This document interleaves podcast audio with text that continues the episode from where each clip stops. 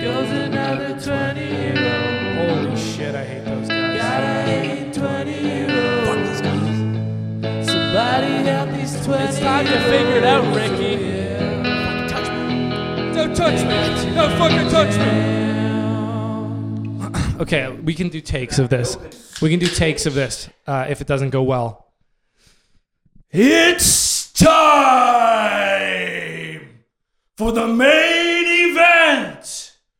Fighting in the UFC five rounds, the welterweight champion, Cam, the human gourd, Annear Amazing. challenging in the blue corners, the three biggest cucks this side of Adelaide, the Raglan boys. I don't know the streets well. I don't know the streets. I think that was pretty good. That was pretty good. That fired me up. It's side, Okay. it's the Fired me side of up. Bathurst. The side of Bathurst. Fuck. You know what? Adelaide runs east west. You know what? First of all, let's just let's just say we're on too many jams here. It's a show about all things 20 year old. With help from friends, experts, and our own personal experiences, we hope to shed some light on those issues that leave our age group lost and confused. I did the whole intro here because Robbie's pouring our favorite and only beer near and dear to my heart, True History. We have their 12 Swans because we're sponsored. If you want that, you got to go to restaurants. But lucky for you, if you like Pilsners, they got their True History and all the dang LCBOs around you and uh, it's so good. It makes it makes you actually to the point where when we drink this on the podcast, I get a little lit like midday. So I have I've had to tone down how much beer I'm drinking. You're a lightweight bitch. Robbie, I have legitimately 20 pounds. You're fighting the lightweight division? Yeah, yeah. Okay, we'll talk about all this because our guest Cam, uh, he's in the MMA world, and I have so many comments about like weight and my attributes and see where I'd I'd land. But Dude, every time we've worked together, I've just grilled him nonstop Yeah. about all the MMA drama. he apologizes after. I, I love it, man. That's great, but that's why we invited him on because he's a legend, and we'll get into that. Uh, we have Kev joining us in studio over here. Producer Kev, can we get a what? What? Oh, he's got the what? What? yeah, he got the laugh track going or the, the applause, and uh, super pumped for this episode because our listeners may not know, but uh, Robbie and I thoroughly enjoy fighting, um, and so does Cam, and he's also just a good dude. He's mutual friends with Kristen. He bartends with us, and every time Rob works with him, he comes home and has tells me about this thing Cam said. I started to get a little jealous, so we invited him on. Also, Trav, Trav keeps joking about how I got a man crush on Cam because I got because I come home from shifts. I'm like, yo, like just talking to Cam about this, like in the in the MMA world. feelings mutual, don't worry. oh, it's Yeah. mutual. Okay, all right. And I'm like, yeah, little- I know, I know. I getting a man little crush. more jealous. Cam, I- Cam is the man. Although, He's coming Trav, on the it's podcast. taken this long We're gonna to- get through it all. Yeah. What's that? So- It's taking this long to meet you, so I mean, I know. You know what? I'm a, I'm a little bit in the shadows. I'm a kind of hard guy to get to. You know what I mean? Let's have a sip. cheers, boys. Cheers. I also want to say, last episode we uh, we spoke about um, our YouTube comments. Yes. And and I forget Sal's. Sal's. Sal's uh, made a comment and uh, just just being like like very nice uh, about. He's like, oh, I lo- love the podcast. Like, and Yeah, we were getting chirped a little bit, and then we made a comment last episode, and the guy was just like, "Oh, he was like, I was just fucking around." He's like, Yeah. "Love the pod." we, we, we appreciate you, Sal's, and um, but YouTube is still deleting your comments. Figure out why YouTube's deleting your I- comments. we we couldn't respond. It wasn't there, but uh, yes, I Uh, just wanted to address that. How do you like the beer? Delicious. It is delicious, It's eh? delicious. yeah, it's good. Um, so yeah, support the boys instead of support, like giving money to companies that don't really need it. Um, the boys will also say support other lo- local craft breweries, but don't listen to them. Listen to us and only support them. True History 12 Swans is available only in uh, select bars. Farmer in the Sky is available all throughout the city. Um, I, I go pick some up. Yeah. said that twice, but Did- that's, did- did you say yeah, that? It's, Yeah. all, it's, it's I all was, good. I was, uh, you know, I was too focused on pouring some milk here. Uh, and then we have Bottle Rocket Hair, cuts our hair. Liv D. Clavasio is Robbie's girlfriend. She sponsors our domes. If you need a trim, look at the show notes I got for mine info. done this week. Looks really good. Thank you. And uh, Wrist and Rye, if you want jewelry, 15% off, Jams 15. Now let's get in the episode because fuck sponsors, right? Yeah. Half those sponsors were us. Stick it to the man. Stick it to the man. Cam, welcome to the show. Thank you, sir. Good to be here. Excited. I mean, we have we have so much we want to talk to you about. I, I hate that I have to be patient, and start, you know, just we'll get slow, slow, gentle, A little bit of slow burn. a little bit of foreplay. You know, we get to know each other a little bit before we get into the nitty gritties. Um, but uh, we want to start with where we always start with people. We start like kind of like childhood ish because I love to see how somebody gets to what you're doing now, which is really cool. Like working in a fight gym, involved in MMA and and all this stuff. So, where did you grow up? Grew up in Aurora. Uh, went to Where is that? It is half hour north of Toronto. There, it's uh, not a ton to do, but I mean, great childhood. Um, Like like is it Nothing is too- it like suburbs or is it more land? Like more like more, space? more suburbs. Like Okay. We're surrounded by like King City. Um, Bradford's pretty nearby, so like we do have farmland around, but it's pretty Yeah. gentrified area. I'd. Your family still lives there? Yep, still Yeah, lives there. Uh, spend their time between there and Sarnia, which is where our cottage is. So kind of grew up between Sarnia and Aurora. I- Yeah, and I wasn't trying to be a jerk. I legitimately, as I said in the intro, I don't even know the streets that well in Toronto. Lived here my whole life. I know the names of every town around us, other than Oshawa. I pretty much don't know where they are. Why do you Why do you know where Oshawa is? Just because I, it's I don't know. it's just So random. Had a girlfriend there, didn't you? Nah, you know what? uh, no. Was, Uh, with the flight, did you do some like, boyfriend. flights out there? Sorry. Your boyfriend lives out there. No, I flew in London. I know all the towns around London very Yeah, yeah. well. Um, Toronto, I flew over once, and yeah, I did fly over uh, towards um, uh, Ottawa. So I did fly over like Kingston, Oshawa. Kind of know that path. I know Hamilton and um, anything along that straight line shot. Mhm. Peterborough, I know it's up there because I think I drive to it on the way to my cottage. Aurora, Whitby, all these other ones. I'm kind of like, "Ugh, they're somewhere out there.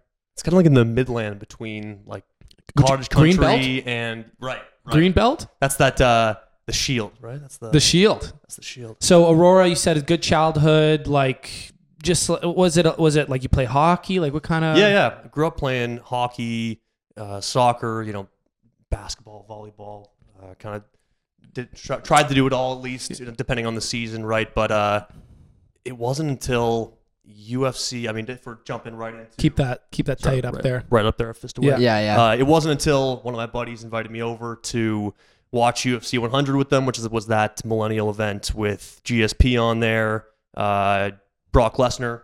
Uh, Yeah, yeah. That was definitely a big Yeah. turning point in the UFC's. Uh, uh, When was this? career. that was 2010 or 20, 2009, I want to say. Uh, so like 10, 11 years ago. So this Right. well, this would have been towards the end of high school though for you. Right, exactly. So I didn't know uh, how much I enjoyed it until watching the fights on that night, and from then on, it just changed my whole perception of sport, of what I actually love to do. And were you doing any fighting at the time?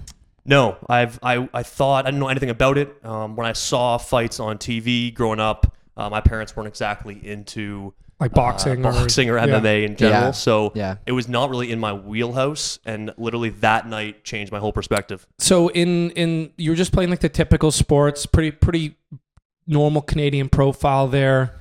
Um, middle school, high school, were you the athlete? Were you the kind of like jack of all trades? You doing any of the artsy stuff? Like what kind of shtick were you running? Definitely more of the uh, athletic type. I say I'm not trying to flex No. or, or anything, but I, flex on it. Just this flex on people here. Anyone Uh, bully you? Shout about now. Look at me now. I definitely enjoyed playing sports uh, growing up for sure. Okay, so you were in the athletic crowd. Right. Did you? Because I like the athletic crowd sometimes didn't really get into the partying too much, or sometimes the athletic crowd were the party. What was it in Aurora, kind of? So that was that's an interesting question. Uh, I I roll with a, a group of guys, all really really solid dudes. Um, we just kind of did our own thing, whether it was in elementary school or high school. Like we we went, we had our own parties, we had our own. Like it was no real. I didn't I didn't feel that there was a lot of cliques Okay, in, in our high school. We had a solid group of guys, hung out with a solid group of girls, and uh, you know whether it was parties or chilling at every single park in Aurora. would there be people at your high school that would say that were on the outside of that group that would definitely say it was clicky? Yeah, there was clicks, and I wasn't a part of I, them. I, I wouldn't say so. No, okay, no, so uh, anyone was at- invited. At least not for us. I wouldn't say that anyone was invited, but it was more so we just kind of kept to ourselves, like a group. Like we, it was like twelve to fifteen great group of guys, and just kind of do our thing. Cool. Yeah. So, was it small school? Relatively so. Yeah, yeah. yeah, yeah. so, so you watch this fight. And you see you see uh, Bri- Lesnar and um, and GSP Right. that one night, and then what? Like, did you like the next day? Did you like go? You know, start researching. Yeah, like did you did Classes you to have be a a part career of, or, path like- at all thought out? A university at all thought out? Like No. any idea? No idea, no idea, and for a long time I didn't for sure. Yeah. um, I knew if we're going into university at that point you are starting to look at university. Yeah, exactly. At the same time doing. you were watching that correct, fight. correct, right. So I knew I loved language, you know, using that kind of as a tool, whether it was written or verbal. So I knew uh, I figured at least I would go into English to begin with in university and kind of saw where that take me. Um, obviously, with with that, you're going to a general arts degree. It's not really streamlined. yeah, at I all. did that So- as well. yeah, and like I didn't, you know, you're a kid. I have no idea what I wanted to do. Um, but in terms of uh, the MMA path, I just thought that was something that it was so new to me. It was so exciting that I just wanted to kind of dive in. So as you said, the next day looked up M- MMA gyms, and I was lucky enough to have a gym point blank, uh, mixed martial arts, like 20, 30 feet from my house. I didn't no know about. shit. Yeah, like tucked around the corner. So started Wow. going there that week. Wow. Um, You watched a fight and you got in the gym that week. That week, yeah. yeah. Were you like? Did you? Were you already like decent size at this point? Were you scrawny No, kid? no, I'm definitely like I was t- t- definitely tall for sure, and my uh, curly-headed fro made it even taller. But Gotcha. uh, lanky for sure. I, I was definitely athletic. I loved. Uh, at that, at that point, I was starting to work out for sure, but I mean, I was skinny. I'm still Yeah. I'm still lanky, but like it's You and me both, pal. yeah, it's tar- tough to put on muscle. We'll talk about to put on muscle. So, uh, so so you start going to the gym and stuff. University as well. Um, what what did you decide to do there? Like, where did you where did you go to school after? I went to. I went to Queens afterwards Yeah. for English and history. Um, amazing time. Some of the best four years of my life, as I'm sure you guys can attest to. It's a fun place. I've It's been down there. Like, I had a ton of friends that um that that went to Queens, Right. And uh, I would go visit, you know, for like homecoming and stuff. It's a ton of fun down there. it's a great spot. Yeah. A bit of a different vibe. Like Western was the bars. You're um, Western, right? Yeah, Rob and I uh, both went to Western, Nice. and it, it was like the bars and like kind of um, it felt like a mini Toronto feel. Like you go out to a destination, you don't know a lot of the people there. Yeah. um, until like your later years when a regular crowd emerges. It felt like the same deal. There's lineups, promoters, shows, uh, you know, uh, line bypass booths. Then when you got back to Toronto, it was like the same shit. Whereas when I visited Queens, I don't know a single Queens bar. It was house parties. People knew each other, regular. Like this guy has parties a lot every weekend. A couple different houses in the area. Totally, Totally different, different vibe. vibe. Yeah, everyone was congregated in that one ghetto area where it was like much more spread out. I like Student there ghetto. might have been a little bit of that at Western, but like we lived downtown. Uh, House which- party was rarer. yeah, Prees, yeah, sure.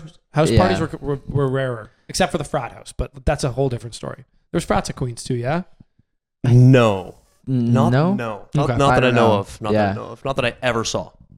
Yeah, I d there wouldn't need to be one, I guess, if you're doing the way you're doing. So you were in your arts degree. Did you keep that MMA thing going? Was there a gym there? Right. Yeah. So I've been to, I bounced around a few different gyms uh, over my life, but you know, training since I was 17, but very much on and off. You know, I'm not trying to like. I was at a point where you like.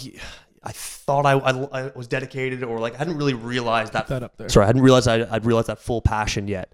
Um, so like I'm, I would skip days. I wouldn't go for like a couple weeks. I would instead go to the gym and like Yeah. get, a, get like a fucking pump or something like that. Right? Just stupid. Like nothing. I wasn't actually dedicating myself to it, despite knowing that I actually loved it. Um, just immature. Just immature at that point. So bounced around from a few gyms, both uh, at Queens, uh, Grizzly Gym out there. Shout out to Grizzly Gym in Kingston. Uh, super great guys for sure. and uh, there's also there's a few like there's a judo club, there's a jujitsu club. Um, Did you like bounce through all of those? yeah, yeah. So I, I definitely spent some time um, in both of those places, and then coming back in the summers as well. Uh, in Aurora, I went to 905 BJJ, another really really good gym. Um, but again, it was always, it was always, it seemed in hindsight to play like second fiddle a little bit. Yeah. yeah.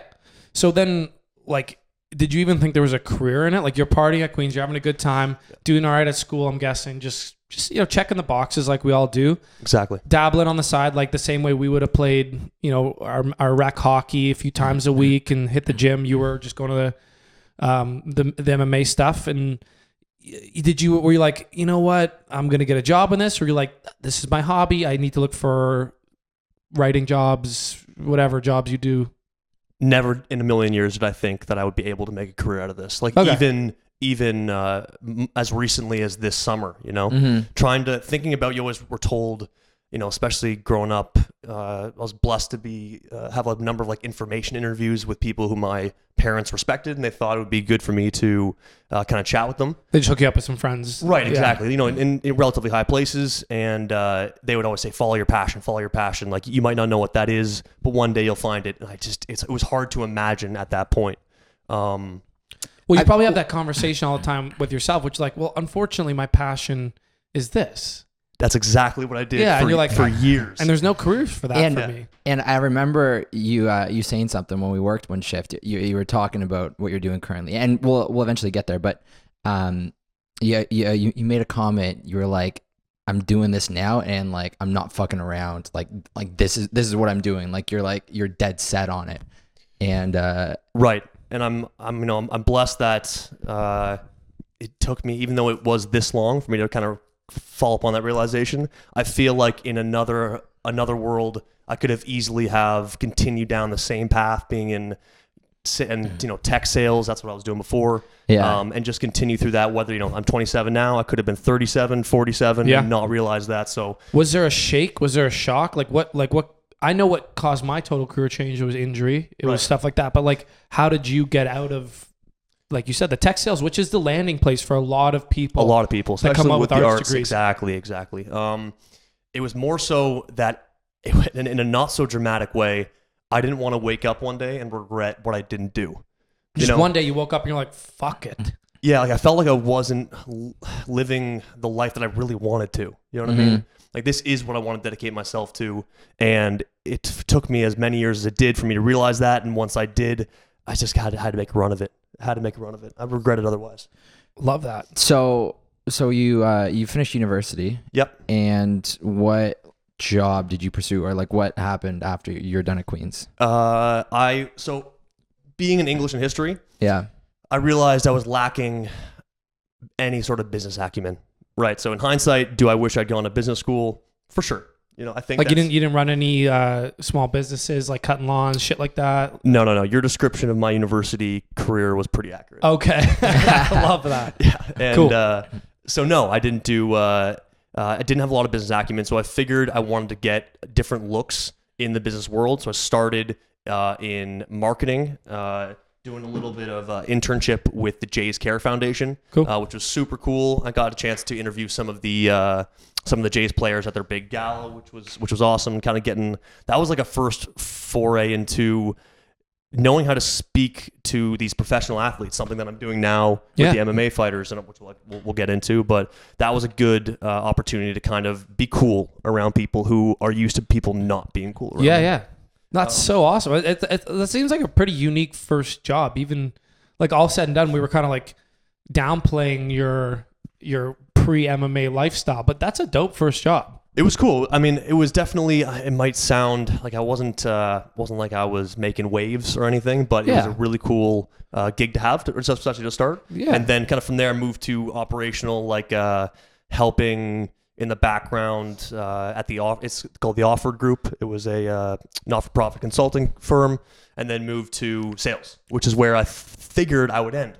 Right. So were these like family connections? Were these random applications? some family connections some like my uh my mom and dad have definitely hooked me up uh through their network in, in, a, in a lot of ways throughout my life which i feel like a lot of people are in that Oh, same boat, so- totally. Dude, it's, there's It's- there's it's the no way to do shame. it. There's no Yeah. shame. Uh, I, I always uh, you get two responses. Oh, nepotism. Like, uh, you got it's it's who you know. And I'm I'm just like, well, yeah. If you happen to have that advantage, use it. Yeah, Like, exercise it. what you got. If that's the way society is, and, and your parents know people use it, and if you don't have that connection, and, and you know knowing people gets you places, start knowing people. Go to network.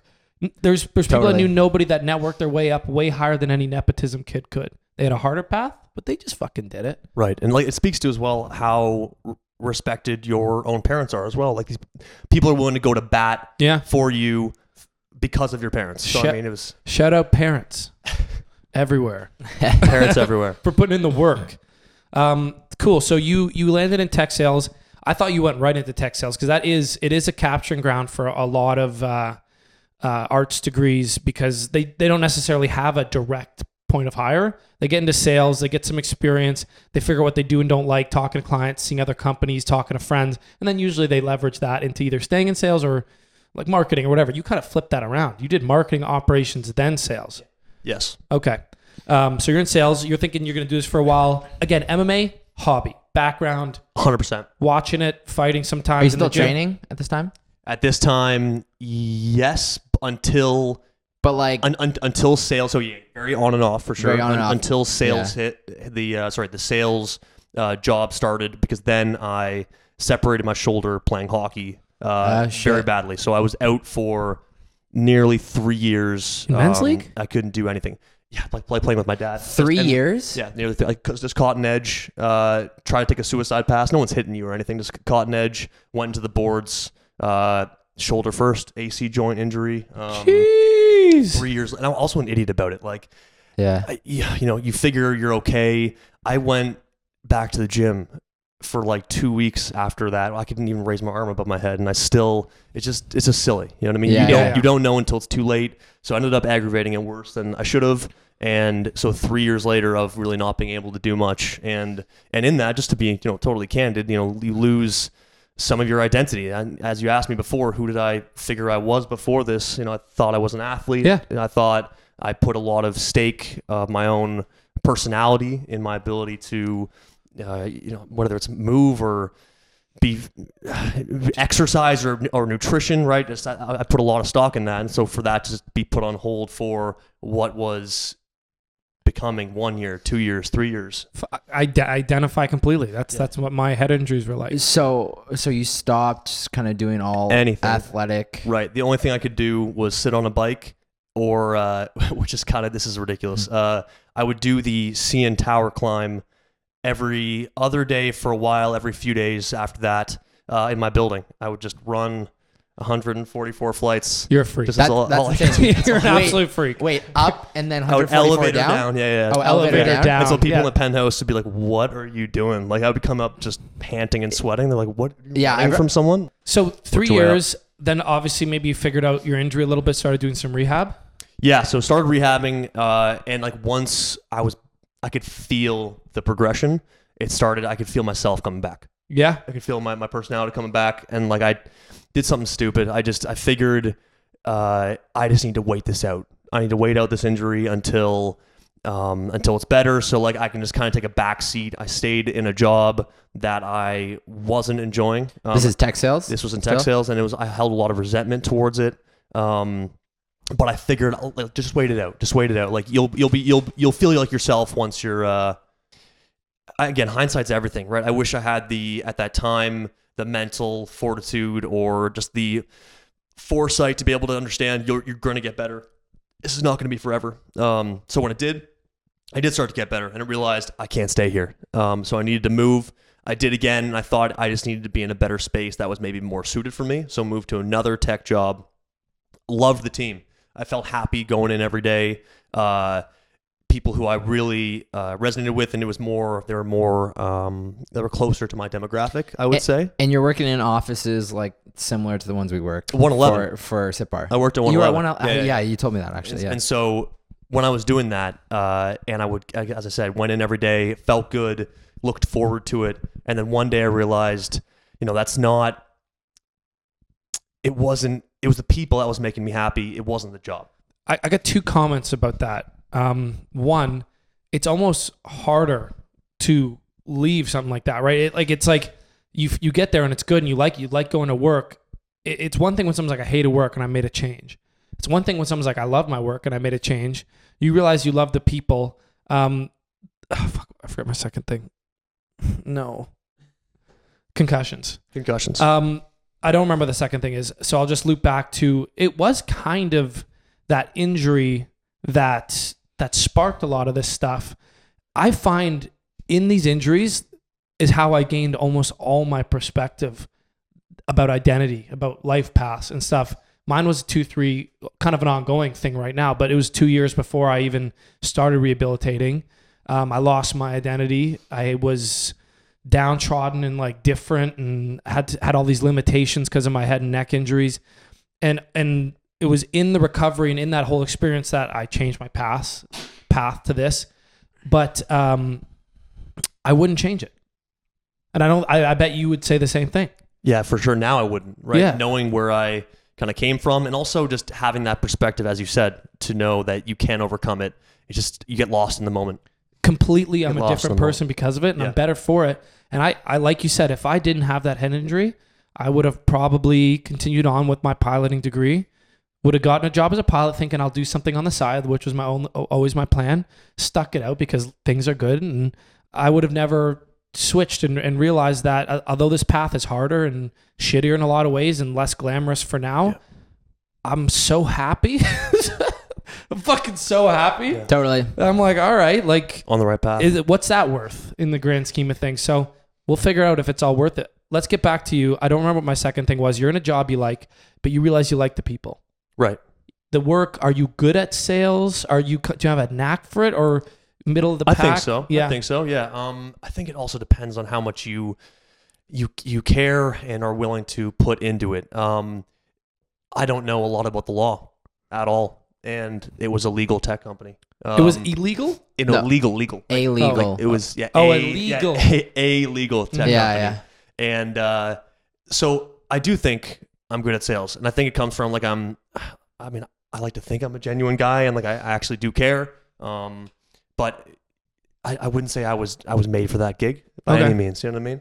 Um, I, I was doing well, but uh, wasn't wasn't you know being a shoe in for the sales director. I guess. Okay. Okay. So then you're you're you're, you're enjoying yourself as you said. Right. The injury is recovered at this point. injury is better and once i'd hit that so injury was better in january when i left my job and that was when i started going, going back to M- the mma gyms which was six mma in toronto. How was so like take us through that transition. Nagging thought kind of creeps in.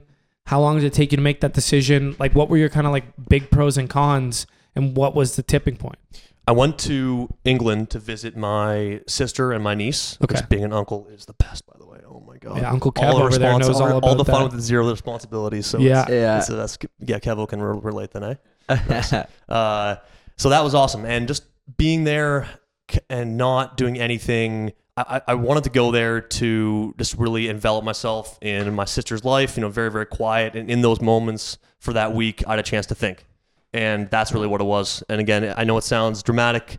It was more so just kind of accumulated over the, course of a few weeks, and uh, and then I just made the move. I went and uh, talked to the gym owner a couple weeks later of Six MMA, um, which is where I'm training and working now. And I just made this uh, I, this proposal to him where I wanted to be the brand manager. I recognize that there's this hole in the MMA industry with Toronto being so massive, right? Yeah. In terms of the revenue that the UFC brings when they come here, um, and just how big MMA is in Toronto. They don't really have like a stalwart. They don't really have like that that one gym that stands out as being uh, the most infamous. Not like there's like a Jackson Winkeljohn it's because we don't have New Mexico or something like that. I feel it's because we don't have fighters from here that have made the main stage that would like in, either endorse the gym they came from or start a gym where then a few other big name fighters kind of revolve around and create that gravity.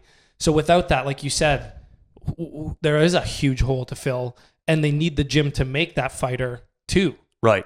Is there any big Toronto fighters right now? Yeah, I mean, there's there's a lot of really talented guys. The Yeah. guys who are from Toronto, train in Toronto, and are big in the UFC right now. I, d- I don't know if there's one standout currently, but again, lots of good guys. But not I- mainstream big is what I'm Yeah. saying. Right, Like- right. like to, Yeah, yeah. to where like guys like us would know about them. Or correct. I'm sure correct. there's a shitload of great Toronto fighters competing in um, all the the feeder leagues and, Right, and yeah, stuff yeah. like that for like sure. like I just I we, we were just uh, uh, in the gym at uh, Parabellum MMA up uh, uptown there with Elias Theodorou, who's Mhm. an ex UFC fighter. cool. Um, but yeah, so lots of really talented guys. No superstars though. I'd say. I, yeah. I feel like uh, with with all gyms with, with uh, the train MMA, be, because the sp- I mean the sport is obviously growing, but it is kind of a close knit community that um, you know, if if you're training at one of these gyms, um, there's guys constantly that are always like sort of one degree or two degrees of separation from the big stars in the UFC. hundred percent, hundred percent. It's like like someone will be at your gym that like knows someone who's you know headlining UFC. Right. Or like right. Exactly. So like you are all it's for being such a worldwide phenomenon in what is one of the biggest growing, fastest growing sports in the world. As you said there, Robbie, like you are always a few degrees separated from like Joe Rogan or like George St. Pierre or something like that. Yeah. For example, um, I'm now working with, in addition to being the brand manager for 6MMA, uh, started working very recently with Devolution Productions, which is a, an MMA production company shooting promos for uh, Canadian and hope and soon to be uh, international uh, professional fight leagues. It- right now, it's Prospect MMA is the main one we're working for there. Um, and in doing that, uh, like next week, unfortunately, I can't attend. Uh, but they're heading out to TriStar, which is where George St. Pierre, Rory MacDonald, Firas Zahabi, all these guys. Um, that's a that's a legendary Canadian gym. And where is that? That's in Montreal. Okay. So well, they're- that's what I'm saying. Because of GSP, Montreal has its legendary Right. staple where all these guys kind of orbit around. Yeah. Not, not just GS, GSP though. Like Firas Zahabi Yeah, is, no. the, is a mastermind. Like he's the coach behind it, and they're currently like they are bringing in amazing, amazing top level guys. Well, because somebody still. had to train GSP too, right? So Right. like, they had they because if it's spread out in Toronto, then I, I feel like yeah, these guys can get good training, but without sort of like a hub, a core where like the, the kind of cream rises to, I don't think you're gonna spit out like a top performer guy just from the Toronto system alone. You know what I'm saying? Like, okay, so say this is just my I know nothing. Say there's a bunch of gyms that have a few hundred people fighting there, some really good coaches and stuff like that. Right. But their their efforts are so spread out, and the next level is just leaving to a different place that has those guys. You know, if there was a gym in Toronto that had the most hype, the most kind of like media around it, where the bigger guys kind of rose to, the bigger coaches maybe from each of the gyms went to as a next level in Toronto right. maybe the best fighters would then go from their gyms to that as the next stage centralize the best fighters the best coaches spit out a gsp That makes sense. That makes a lot of sense when you're you're talking about having a stable of guys who are really good. And since iron sharpens iron, as the classic Yeah. saying goes, you're definitely going to invite uh, or entice a lot of these uh, other guys to come to Toronto. And because you know it's good to get for these a lot of these guys to get different looks. Like a few of the guys right now uh, that we train with at 6ix MMA. One guy's at Bali MMA. That's Mike McAloon. He's our one of our pros there. Um, guys who are fighting, uh, going to the Philippines, going to Mexico just to get different looks. But once you have these gyms that start to breed these absolute killers, yeah and you're gonna get guys who are gonna start coming there and staying there. well it's, it's the reason why toronto has or canada in general but toronto produces all these nhl players is is because the there's these centralized leagues with tiers where that concentrate talent. And you know if there was a gym it's not competitive. Every team knows their role kind of in developing people along the route. With gyms like i'm sure they would love to uh, have these kind of like centralized things which grow the sport attract more people to fighting that join gyms on a you know spread out around the neighborhood basic level. They get good enough they get recognized by the next tier bigger gyms. You move up the ladder you fight better people you get better coaches. And i think that's like as you said there is a hole. Just from someone who's casually looked at joining mma stuff there is a hole and you brought that to them. You pitched that to them and they were all on board. They hired you on. And it's like a perfect example of if you love something and you you said it yourself when we were talking before you don't want to be a UFC fighter. no, no, no, no. That big big disclaimer there. So when you watch UFC and you're like, "Oh, I love UFC." Ah, like I'm I want I don't want to be a UFC fighter. Like then this isn't a career for me. There's all these jobs surrounding all the things you love. Whereas if Robbie and I, you know, say we want to be musicians, there's some people that are like, "I don't want to put in all this grind and work to be a rock star. I just want to be in this game." Yeah. And you Th- did and there's the exactly same that. thing. There's like tons of jobs around that. But I, I think to your point, to to to sum it up, it's uh, it's an infrastructure thing Right. that, that you're and you c- you saying you is can be lacking. involved in making that here, which is a really cool A hundred opportunity. percent. Yeah, like that. That just leads to just to explain my mentality a little bit. Um, like the amount of respect I have for these guys and girls who who who can make that walk, which not everyone can.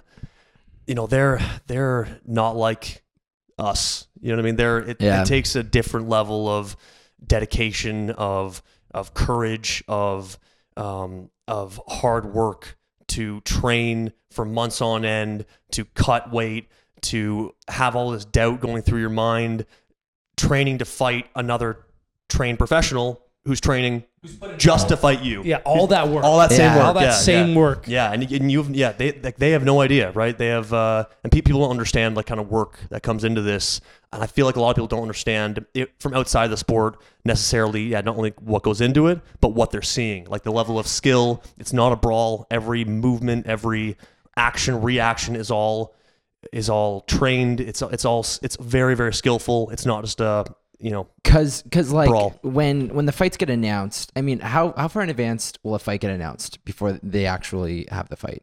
I think that depends. It depends. depends. Yeah, like sometimes people take fights on like a month, weeks Yeah. notice. And, Yeah. and also, but like what? But- but like- what, but- what stage are we talking? We're talking about UFC. They have, Yeah, a lot of times they'll have a little bit more time Yeah, if they're not short notice replacements. yeah, Or if it's like a, an a amateur event, or Yeah. you can. I'm sure you can set up a fight within like a month or two. Yeah, so so it'll be a couple months, but like as soon as that fight's announced, that uh, I mean both both teams are reviewing how that fighter fights and a total game plan geared toward like like they're not just training general No. fight tactics. Like they're they're manufacturing a full on game plan about how to destroy the other person Correct. based upon their previous fights, their Between fight their history. sets of skills, their Yeah. Their advantages, their de- uh, their disadvantages, uh, like what some, some of the strengths are of your fighter, Mm-hmm. capitalizing on the weaknesses of someone else. no, it's fucking beautiful. It's chess checkers and just brutality and like every. Okay, watching boxing, I know there's an art to it too. I know there's all this stuff. Oh my god, they're so talented. they're so talented, but it wasn't interesting to me for for I think this reason. Um, in MMA, I feel like I compare MMA to like when I watch poker or something. These guys are the best in the world. They train, they do, they put in the hours. They have all these games that they play, but there's always that element of like chance, right? There's always that like anyone can win. Every fight starts on the feet, right? Right. So when these guys in the MMA, whereas boxing, I feel like you kind of know based on attributes and talent a lot of times who can win that fight. There's a le- there's that less of like a chance. It's more of a war of attrition, a lot of scoring, Yeah. a lot of like in other sports when you have good teams, you kind of have a good idea that they can pull it off. Whereas in MMA, because it's so wild and you have to be good at so many different disciplines, which is impossible to be. Right. To, to be great at many yeah. different disciplines. Plus, it's more condensed, and guys will give it their all for those rounds, like a little bit harder, right? It's not so much of a long play. I, that's why I love it. And at any moment, the guy who you think can win can get kicked in the face and lose. Correct. He just makes one misstep, and the other guy just happens to have a great kick. Like something. There's always that element of chance, which is why I like poker too. Is no matter how good they are, there's always that exciting. What the fuck just happened? And uh, I'm obsessed. I love it. Right, and like that comes a lot from just having more tools. You're you're comparing it to boxing, which again, at, in of itself, is that's the reason they call it the sweet science, right? But with MMA, you just have way more tools. You can take it to the ground. You have throws. You have knees, elbows, kicks. Um, you can do some dirty boxing where you're in the clinch and you can you know hold the back of their head and Yeah. and punch the, with, it with the other hand. There's just so many more options, so many more angles uh, and situations where you're in danger. Um, and in- even in terms of like what you just said there, one misstep. That's the beauty about MMA is that since you have so many tools, you can be timing that misstep. You can be setting the opponent up for that misstep through feints, through uh, circling a certain way. A good example of that is Dan Henderson, Michael Bisping. Uh, the, f- the first one, I don't know. You guys remember that fight? That was also, by the way, on UFC 100. Yeah. Crazy, crazy fight where he circles into his power hand, and that's one of the most vicious knockouts of all time. I can't recall that. Thing is, Right now? I, I've seen so many, and I'm not in Well- the sport enough to remember like We'll- these moments. We'll check it out. I'm sure if I sh- if I showed you, Yeah, you'd yeah, we'll look at it after. Um, th- this question just popped into my head, but if if you if there were like three like three to five, you're absolutely not allowed to do rules in MMA. What would they be? It changes all the time. Uh, so one really silly rule, which is going to be changed soon, I hope, Yeah. uh, is the 12 to 6 elbow rule, which so this is this I'm, I'm parroting this from Like uh, down on the head? Right, yeah, I'm parroting this from Big John McCarthy and uh, Joe Rogan, who talks a lot a lot about this. Yeah. This is where Jon Jones, who is the pound for pound best fighter in the world and is fighting this weekend, um, he uh, he has Let's his go. one loss. Yeah, seriously, he was one loss on his resume uh, against Matt Hamill, who's that deaf UFC fighter, which is an, an amazing story in, in, in of itself. But um, he 12 to six elbows apparently in the classic karate demonstrations uh, would break ice blocks. Okay. And so when the judges or the commission, sorry, the commission, uh, many of whom I would say most of whom are not fighters, do not have fighter experience, uh, they see that and they go, "Oh my God, he's breaking a nice block with Could break a skull. like you're hitting someone with your shin." Like that's like a log flying across the room. You know what I mean? Like it's there's Yeah. so much the, these the hits you can do.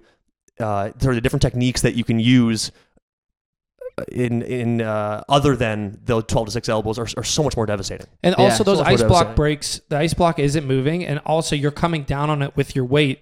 Like it'd be hard for a UFC fighter to get two feet of elevation above a head. You can also just hit weight. You could break that ice block with so many other techniques. Your heel. if you're that guy, right? Yeah. dude. s- you can spinning heel kick someone, and that is that's a dangerous move, man. So so twelve to six. 12 that's, to six. That's a no like on right the now. Clock, right? 12 to six. Yeah. So they so that is a rule where so Jon Jones has his one disqualification loss, which is bullshit. But Yeah. um, and so that's what that's from.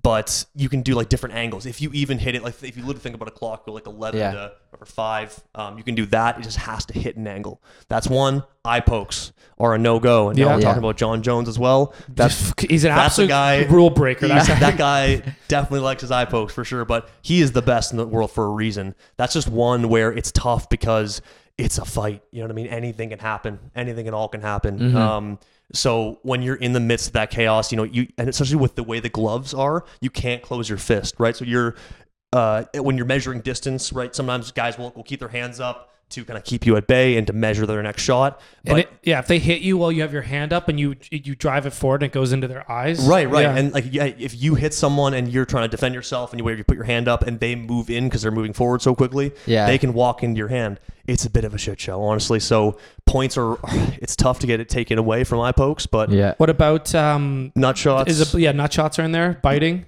Yeah, you can't bite that. No bites, no fish hooks. And then uh, Fish hooks. joints. yeah, yeah. Uh, yeah, so no small joint manipulation. Like you couldn't like rip your fingers off, sort Yeah. of thing. Uh, that's a nice rule. I That's a like. nice rule. It's a Yeah. nice But, but rule. even like big joint. No, you can fuck big oh, that, joints that's up. the point. So that, that's jujitsu. Now we're talking about jujitsu. Like an arm bar, right? Yeah. You can crank that shit People break their arms. I feel like all the time. all the time. Yeah, yeah. And continue fighting and knock guys out with the broken arm. To, to, Wait, you're allowed to break and like in so an armbar? i- if a guy doesn't, yeah, yeah, oh yeah. So that's that's on him. That's on him. It's like that. That's your business to tap or not.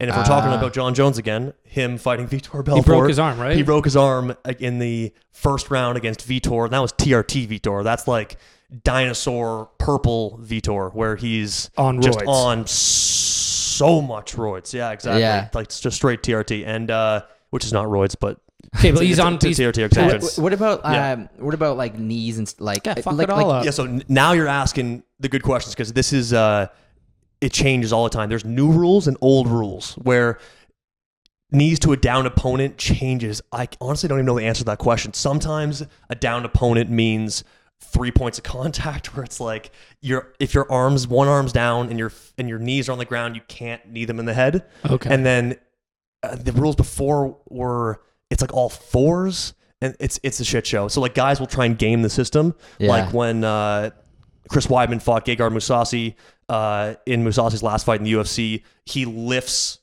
Chris Weidman up so his his hand isn't touching the ground anymore, then knees him. Okay. So like you're you're playing the game, and that's a dangerous game to play. Like he start, you know, Chris Weidman starts, you know, he's he's upset initially at that stoppage, But he did it right. But you played the game, man. Like that's what you get. Yeah. So instead of getting bogged down in the rules, um, and I wanted to ask, my next question was a follow up from that, like what would be the core disciplines? Um, but I do want to make sure we get to also your time at the UFC. But if Right. someone is getting into MMA, Yes. what are the core disciplines where if you're not a master of, you're not even relevant? And then what would be like the close peripheral ones that you could gain an edge on if you just specialize a little bit in? Did you have, do you have like a decent knowledge of that? Right. Yeah. So I feel like just from everything, you know, I've been a long time fan and you know training now for for you know quite some time. Um, not speaking at all to my actual ability, but just being around the being around the fighters. Um, wrestling is super super key. Crazy. Wrestling, man, those guys are so tough. Um, they'll just grind you out, and like having that ground game, which is why I asked you before the podcast about jujitsu. Having that ground game is a difference maker. You take, you're talking about street fights. You take some, someone takes you down. Obviously, if you don't want to be surrounded by multiple people, Yeah. But like, if they don't have a ground game and you do, they're drowning. Like they're absolutely. They'll drowning. never get out from your They'll grip. never get up. Yeah, if they don't know what they're doing and you do, they're they're fucked. Um, So wrestling's a big one. Wrestling- Obviously, kickboxing probably. so yeah, boxing, kickboxing. So like m- uh, Muay Thai, a lot of the the traditional striking Mhm. um, disciplines. Jiu-Jitsu is massive. I, I love jiu-jitsu. Like that's that's my base for sure. Yeah. I am awful at striking, but I mean less awful at jiu-jitsu. Oh, that's cool. Yeah, Um, So those you- would be the big three.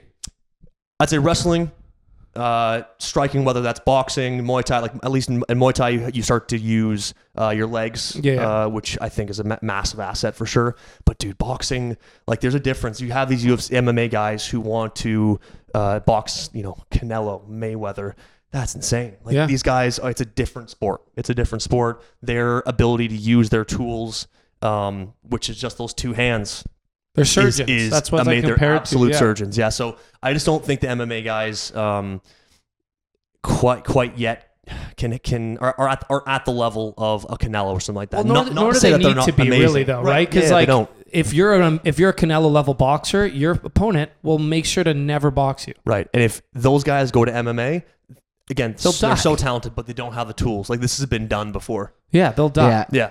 Like they'll get taken down and pounded out. That's why I find it crazy when when WWE wrestlers go to MMA. But I guess if you're saying wrestling is a core discipline, then I mean, like like wrestling, wrestling. I know, but usually I feel like the WWE guys maybe had some. Some of them, yeah, like Yeah. Brock Lesnar Yeah. is NCAA Yeah. col- two-time, I'm pretty sure, collegiate champion. Uh, then you have like Kurt Angle, Olympic, Yeah, isn't yeah. gold medalist. Yeah, yeah. Olympic So gold some of medal- these guys, and then, and then you got Ronda Rousey who went the other way. we got Ronda who went the other way. She's killing it, dude. I'm a big like people forget how good she was. Pe- Yeah. people hate on her. She- People forget she's a pioneer, absolute It- the legend. problem was is she just got so so big and so cocky, and then got so beat immediately I know. after that know. that it, Yeah. it kind of tarnished a little bit.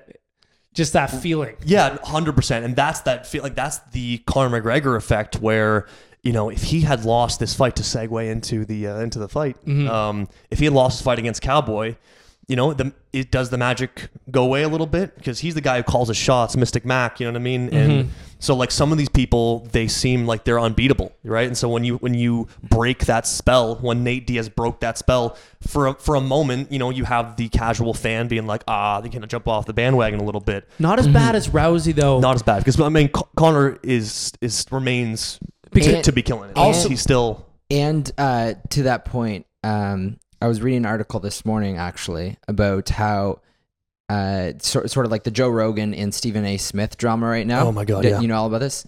But and uh, and Dana White weighed in and I didn't see that. What do you say? uh, well, his point was that he was saying that like he like as fans of the sport, like um anyone who's a fan of like boxing or uh, MMA, you know, like Joe Rogan's a big fan, like Dana's a big fan and stuff, and um when like afterwards he, he said it's like a respect thing like afterwards you know if someone loses a fight you don't go after the guy that lost the fight and like start talking shit about like God. like that they're bad or not Yeah. like as as a fan of the sport you just you recognize that like both guys went went in there like someone's got to lose and that was kind of his take on it Yeah, like this is a different thing where uh, from losing a basketball game or losing a hockey game.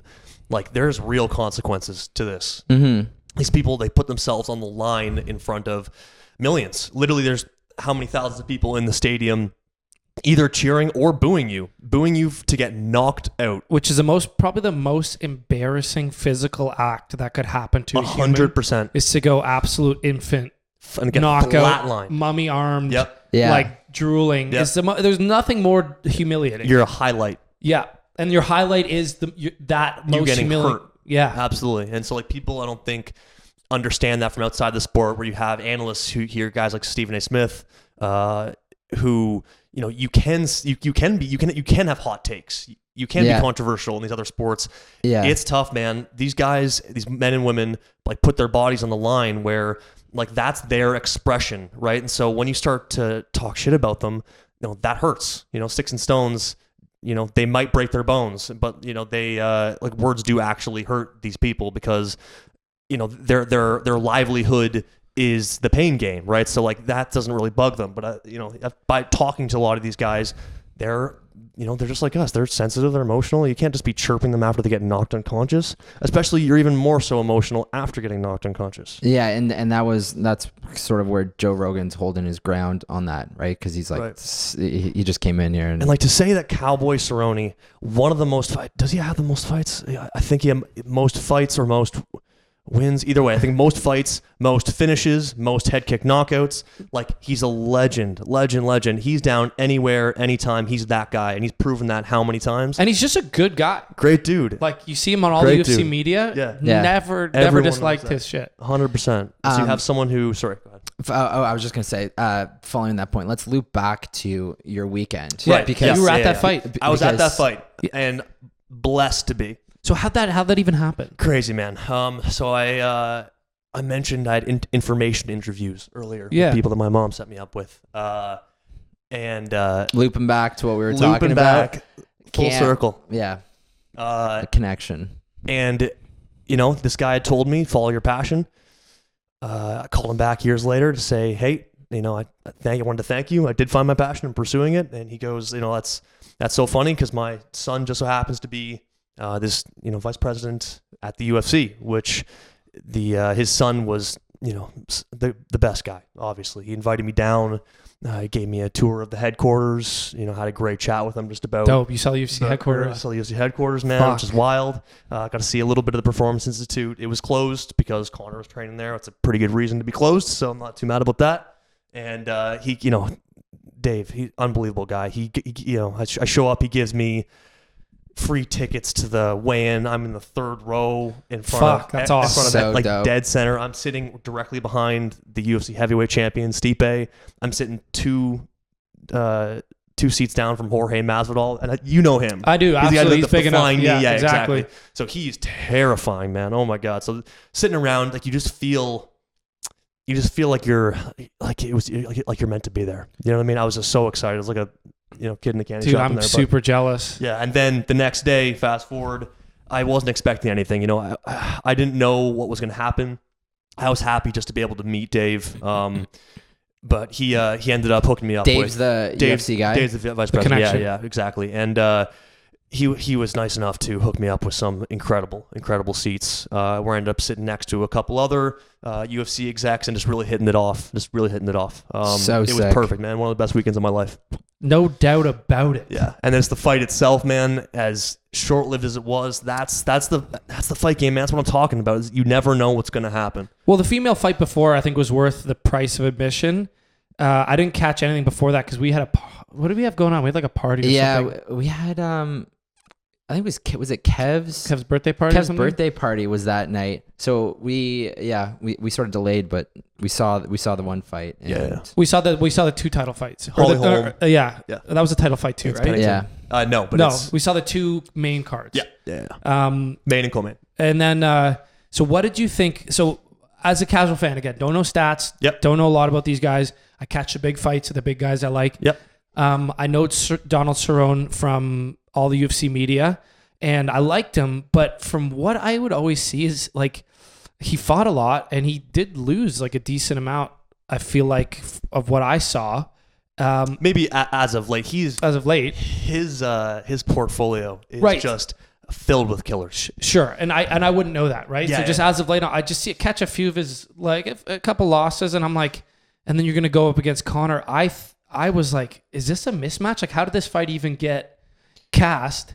And why did it happen? And what did you think was gonna happen? And then what did you think of the fight? Okay. Um, I can't say it's a mismatch because of the body of work that Cowboys put in. He Mhm. is amazing. He's bigger than Conor. Uh, not to say that Conor's a small guy by any means, but Uh, You're talking like physical size. physical size, yeah. Yeah. He just, I mean, they've both fought at 155, 170. Cowboy more so at 170. Just had a longer, a little bit longer career at that weight class. And as I said, I mentioned his different accolades there, from the most finishes to uh, the most uh, head kick uh, knockouts. Like the guy's a monster, right? So He'd be a Hall of Famer if there was one. I, I think there is Hall of Fame, and I bel Oh. and I believe he will be. I didn't even know there was a Hall of Yeah, Fame. he Yeah. is game, game, and uh, so what did I think was going to happen? This is no Mystic Mac stuff, right? And and obviously, as casual fans, you know, you might not know this sort of thing, but this is what I ex- expected to happen. In that, Cowboys' biggest detriment is his first round. He is a little bit of a slow starter. You know, likes to kind of feel the pace out, picks it up as the fight goes on, and that's where he really starts to shine. Uh, Conor's best versus attribute. Conor, Yeah. his first round is by far. I feel like his when Conor biggest strength, when Conor fucks, he finishes quick too. Like I feel like he just does everything like that. just a piston. man. Yeah. just a piston. you know what I mean? And uh, so, so for that reason, I thought it was going to be a short night for Cowboy.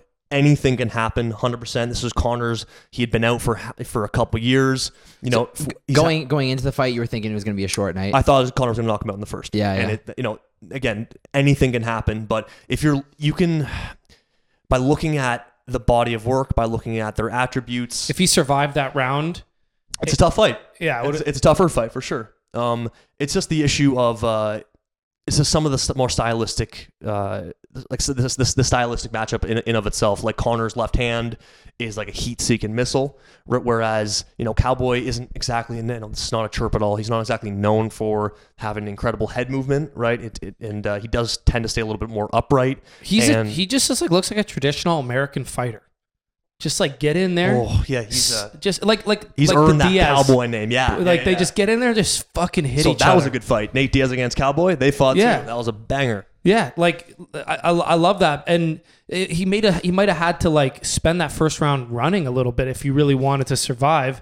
Let Conor throw a lot, but like you said, if you can't move, he, he Conor's gonna find it. and just it was a, it was honestly a, a beautiful performance. I don't think he was expecting those shoulder strikes, and so for Stephen A. Smith to say no one no one can be dropped from like no, those shoulder strikes are inconsequential. Dude, That's I could so drop ridiculous. Stephen A. Smith with my yeah, shoulder. it's just like you can't you don't know until you're in there in the moment, Yeah. and not like not not only that he hits him he hits him squarely. Uh, and people have been dropped by that by that before. I can think of examples, but e- either way, it was a great performance, and he put him away quick. My favorite are the memes that are popping up. There's just like one like Viner that just does the shoulder dance.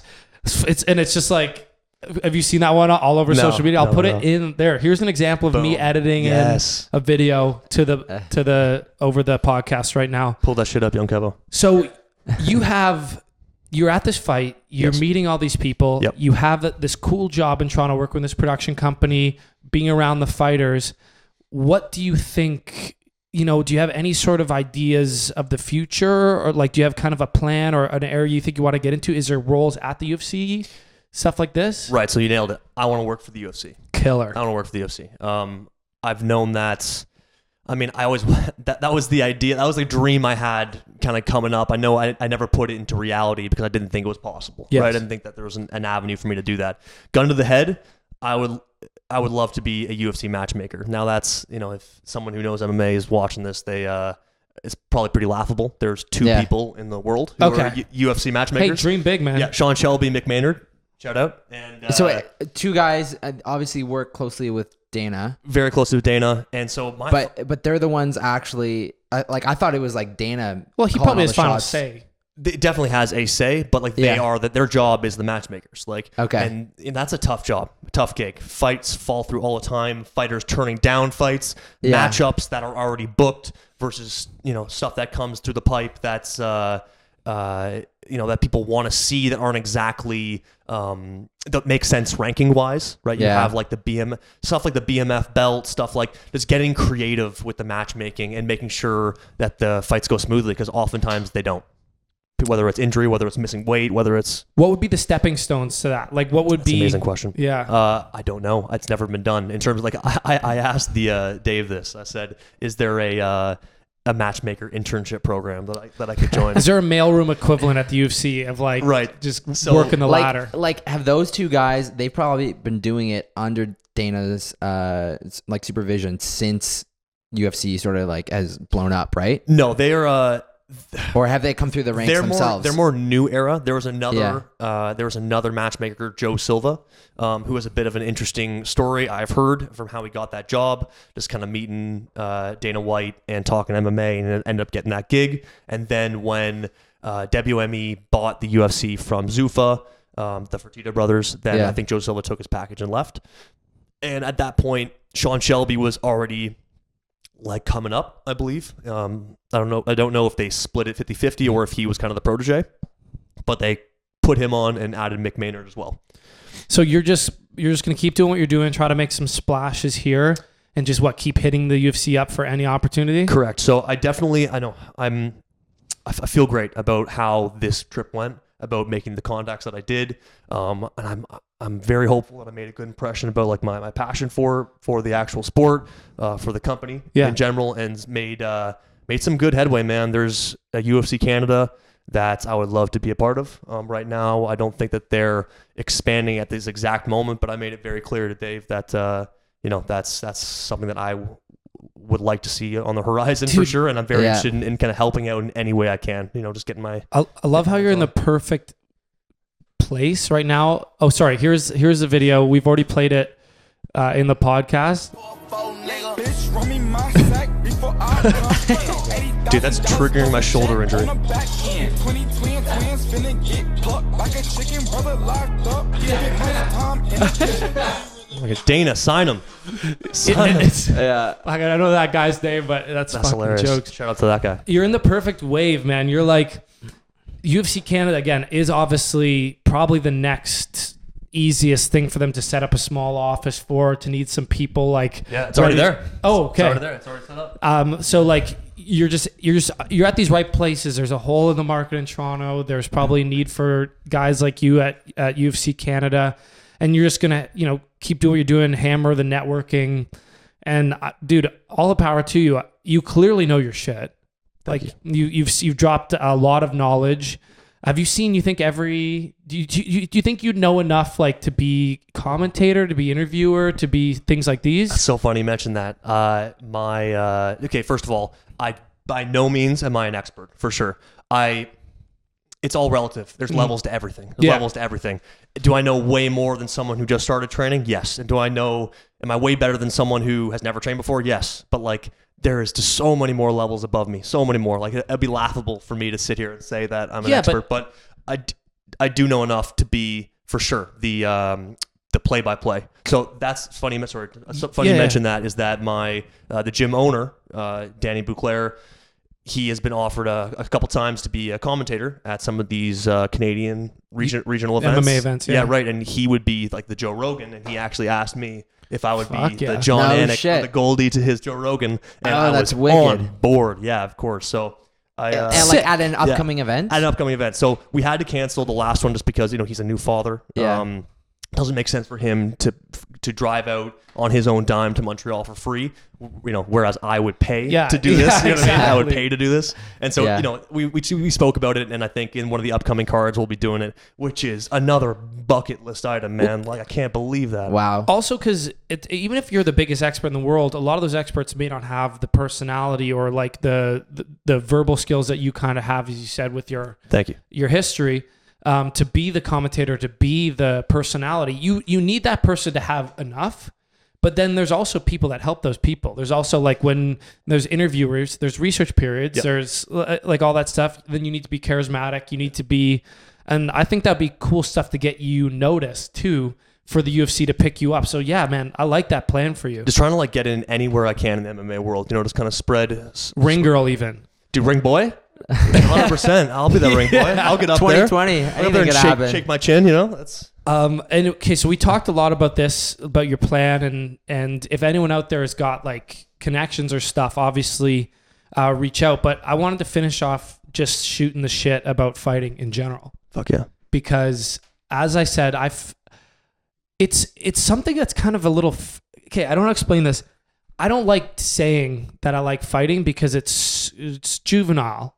It's like It depends on who you're talking to and what you what you, what you mean by it. what I mean What by you- it. like your representation of, of, of martial arts. Right. Okay. So, uh, as I said, my my injuries, my head injuries, were from uh, bar fights recently. Uh, before that, sports like a good mixed bag of you know uh, snowboarding, hockey, dirt biking, whatever. Good mixed bag. And then um, I'd never been in a fight other than hockey fights and locker boxing. And um, I get to school, I get a girlfriend, and I find myself in like four or five fights, just you know, defending her honor, like somebody. You have to do stuff as a boyfriend sometimes, especially in a drunk environment. And they kind of went my way, and I kind of was like, "Yo, that's the dopest thing I've ever done." Bit of an affinity for it. even if it was like 10 seconds one one hit or um, I, I i'll never forget this the first guy who was calling her a, a bitch and uh, I, he punched me after some verbal whatever I, I think i told him something he said i'm not afraid of you and i was like you better be or something Classic. and then he hit Nice. me and then i we, we fought and uh, i remember as i was I held his shirt and i was punching him and i remember just This was a hockey fight. Oh my god. yeah, that's all the only thing I Nice. knew at the time. And I just remember like once I got him to the ground, this Lost. rush. Oh. This this rush, this like like holy f- there's probably no better feeling. Um and then it was after the, a few of those that I did um Krav Maga. I signed up for it. I was like, I want to learn something, something self defense, something that could help me in these areas. And the hilarious thing is, is it was after my ten week Krav Maga course. The next two altercations I was in, um, were not even fights, and I got fucking suckied. Like just like, I think it maybe Sorry was, to hear that, man. That, maybe- that sucks. maybe it was a confidence of of you know like once you have a little bit of that confidence maybe i was uh in certain scenarios. And in fact the first time it happened my friend it was my birthday and we were both drunk. And this is so embarrassing. And this is what i think is juvenile uh, when i tell people this and i'm embarrassed for it is like my friend was drunk i was drunk and he was like hit me in the face. I need to like wake up or something and I was like, no. And after like a lot of back and forth, he's like, oh, Trav does Krav Maga. Like he can't fucking. And I was like, okay. I was like, you want it? I'll do like an open hand. And I, I open handed him. Uh, and he's like, again, again. Like obviously not too hard. And some guy across the street thought it was a Thought you were fight, beating him up. t- jumped me. Uh, and I ended up fighting him, going to the ground, and one of his group booted me in the head while I was on the ground. And I didn't, I didn't look for him. I didn't, I wasn't even in a fight. And uh, the second time I wasn't in a fight, I had like a drink in my hand, and a guy like punched me from the side, and I just like ducked and got out of there. So Fun, funny side story. While Trav was taking these Krav Maga uh, classes in in university, oh, I love this story, man. I I was also in this speech class, Okay. and uh, and, and we were living together at the time, and uh, one of the speeches that I had to do was you had to get up in front of the class and um, pr- pretty much present like an instructional speech on how to do something. Okay. So I was uh, so I was struggling for ideas, and then Trav pitched me like how to Self defense, just like basic yeah, Krav self Maga defense, self yeah, defense. basic self defense. Gave a tutorial on Krav Maga. Yeah, love it, exactly. man. I knew nothing about it too, so Had you been to a class? I Uh, just I showed him the basics. That's yeah. I hadn't been to oh any. my god. This was like three or four speeches in, um, and Trav, Trav takes me through all these moves. Like we get this speech locked down, and uh, I, I go in there the next day, and I'm like talking. And I get up there, I'm like talking about open hand hits. And you know, like, you're putting up the fence, you know, creating space, like looking for exits, and then you know, if you have to, the first stomp, Cutting like, cutting angles. like uh, the Yeah. first stomp, uh, palm to the face, and he wore his Karate Kid Japan headband my to the class. And didn't you get an A on that? people loved it. Yeah. People, I, I think it was my best. It sounds like a performance. Oh my god. best marked speech all uh, all year. And then and then th- this is kind of irrelevant, but uh, last last speech I did in that class, I, I remember it was a debate. I'm so bad at debates. Like uh, I get up there and Just nose struck them in the face, didn't you? Just open handed. Yeah. That, that was that was your end yeah, of the the, debate. yeah, the guy said something to me, and I just fucking socked him. no, no, complete opposite. Like this, uh, I I can't even remember what the topic was, but like had no idea what like where to go on it. The guy like makes his stance, and then it comes to me, and I'm just I just go silent. I just, I, I go silent He for like froze. like I, I completely froze for like a minute. Like everyone in the class, you know, Like movie level. like 30 Movie people in the class just and i i didn't know what to say I, i'm like keep looking over at the uh at the prof and i'm like help me Oh my god. he's God. like he just didn't really say anything and i'm like And then after after like a long period of silence, I'm like, all right, I got I got nothing. and then I, I s- I sat down, and that was it for that speech. And that was like supposed to be like the build up, like last speech of the of Did the anyone year. s- And, and I slow just- clap for you? That sounds amazing. No, it, it was it was awkward for me, and it was extremely. Awkward I would have for left the, the for room. the rest of the class. I would have left the room and went home. And never came back. Never came back. Never came back. But a bit of a Yeah. tangent. What I meant to say is it's juvenile because when I tell people that, the fact that my story ends with these like debilitating Yeah. injuries, I don't like to tell people that I enjoyed a little bit before that. Right. That I really enjoy Krav Maga because then they're like, oh, like what what's going on? Like you like street fights? What a loser! like Right, uh, right. There's like a difference between people thinking you mean street fights and just like fighting as an art. Well, it's it's just I that's the only fights I found myself in, and I get I was one hundred percent not looking for them. Yeah. But there was something really special about finding yourself in a dangerous situation Right.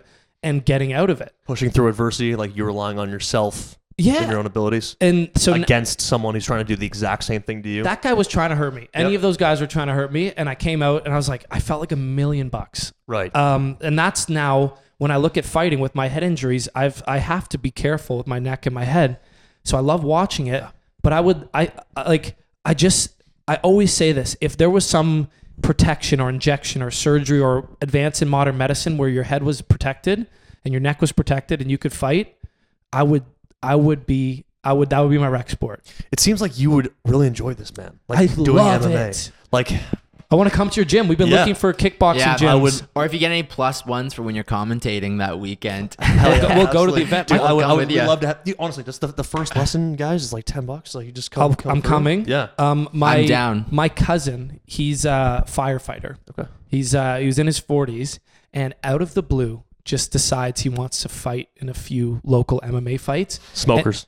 And it's it's the most respect I've ever just felt for Yeah. somebody. he's just like he's got kids, got a wife. He was just like, fuck it. I just think I can do this. Yeah. Big dude. Went in there, won two fights. He was like, dope. Just got out. Yeah. yeah. Yeah, Yeah, Uh, for sure. that's And like for me, that's that's a lot better Have than you fought? street fights. Not street fights, definitely. No, not. have you fought uh, in a cage? No, no, no, no. Like that- So, one, my, my goal is to have one or two amateur MMA fights. Just get it under the belt. 100%. Not now. Like when I'm 31, 32, I want to make that walk. I want to know exactly what they're going through, um, and just and just do it myself. Do it for my do it for my own.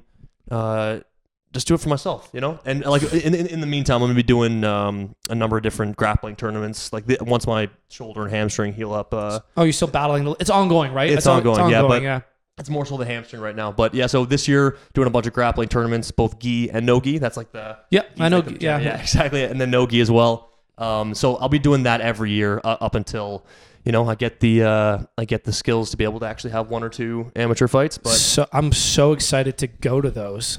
hell yeah, man! To have like a friend you know fight. I, I can't believe I didn't go to my cousin's fights. I think I was just too young. I don't even know. Maybe cha- they didn't want family there. It changes it, man. So since since becoming friends with some of the pro fighters uh, at our gym, Is it enjoyable when your buddy's fighting? seeing their fu- their fight, it's enjoyable when they're winning for sure. Uh, Yeah. it's a weird emotion. I, I didn't think it would be as as like polarizing as it was. You, it's the highest highs, and, the, and you know, then you think about it for them, like they're the highest highs and the lowest lows. That Yeah. walkout highest highs. If they lose, that's the lowest low, and you're watching them do this. And it's a bit of a roller coaster, and it means. It, you, you can see that you can feel the consequences. People don't get the consequences of combat. When you're seeing your friend get out there and put their health and their body on the line, it becomes very, very clear. Especially when you know how good they are.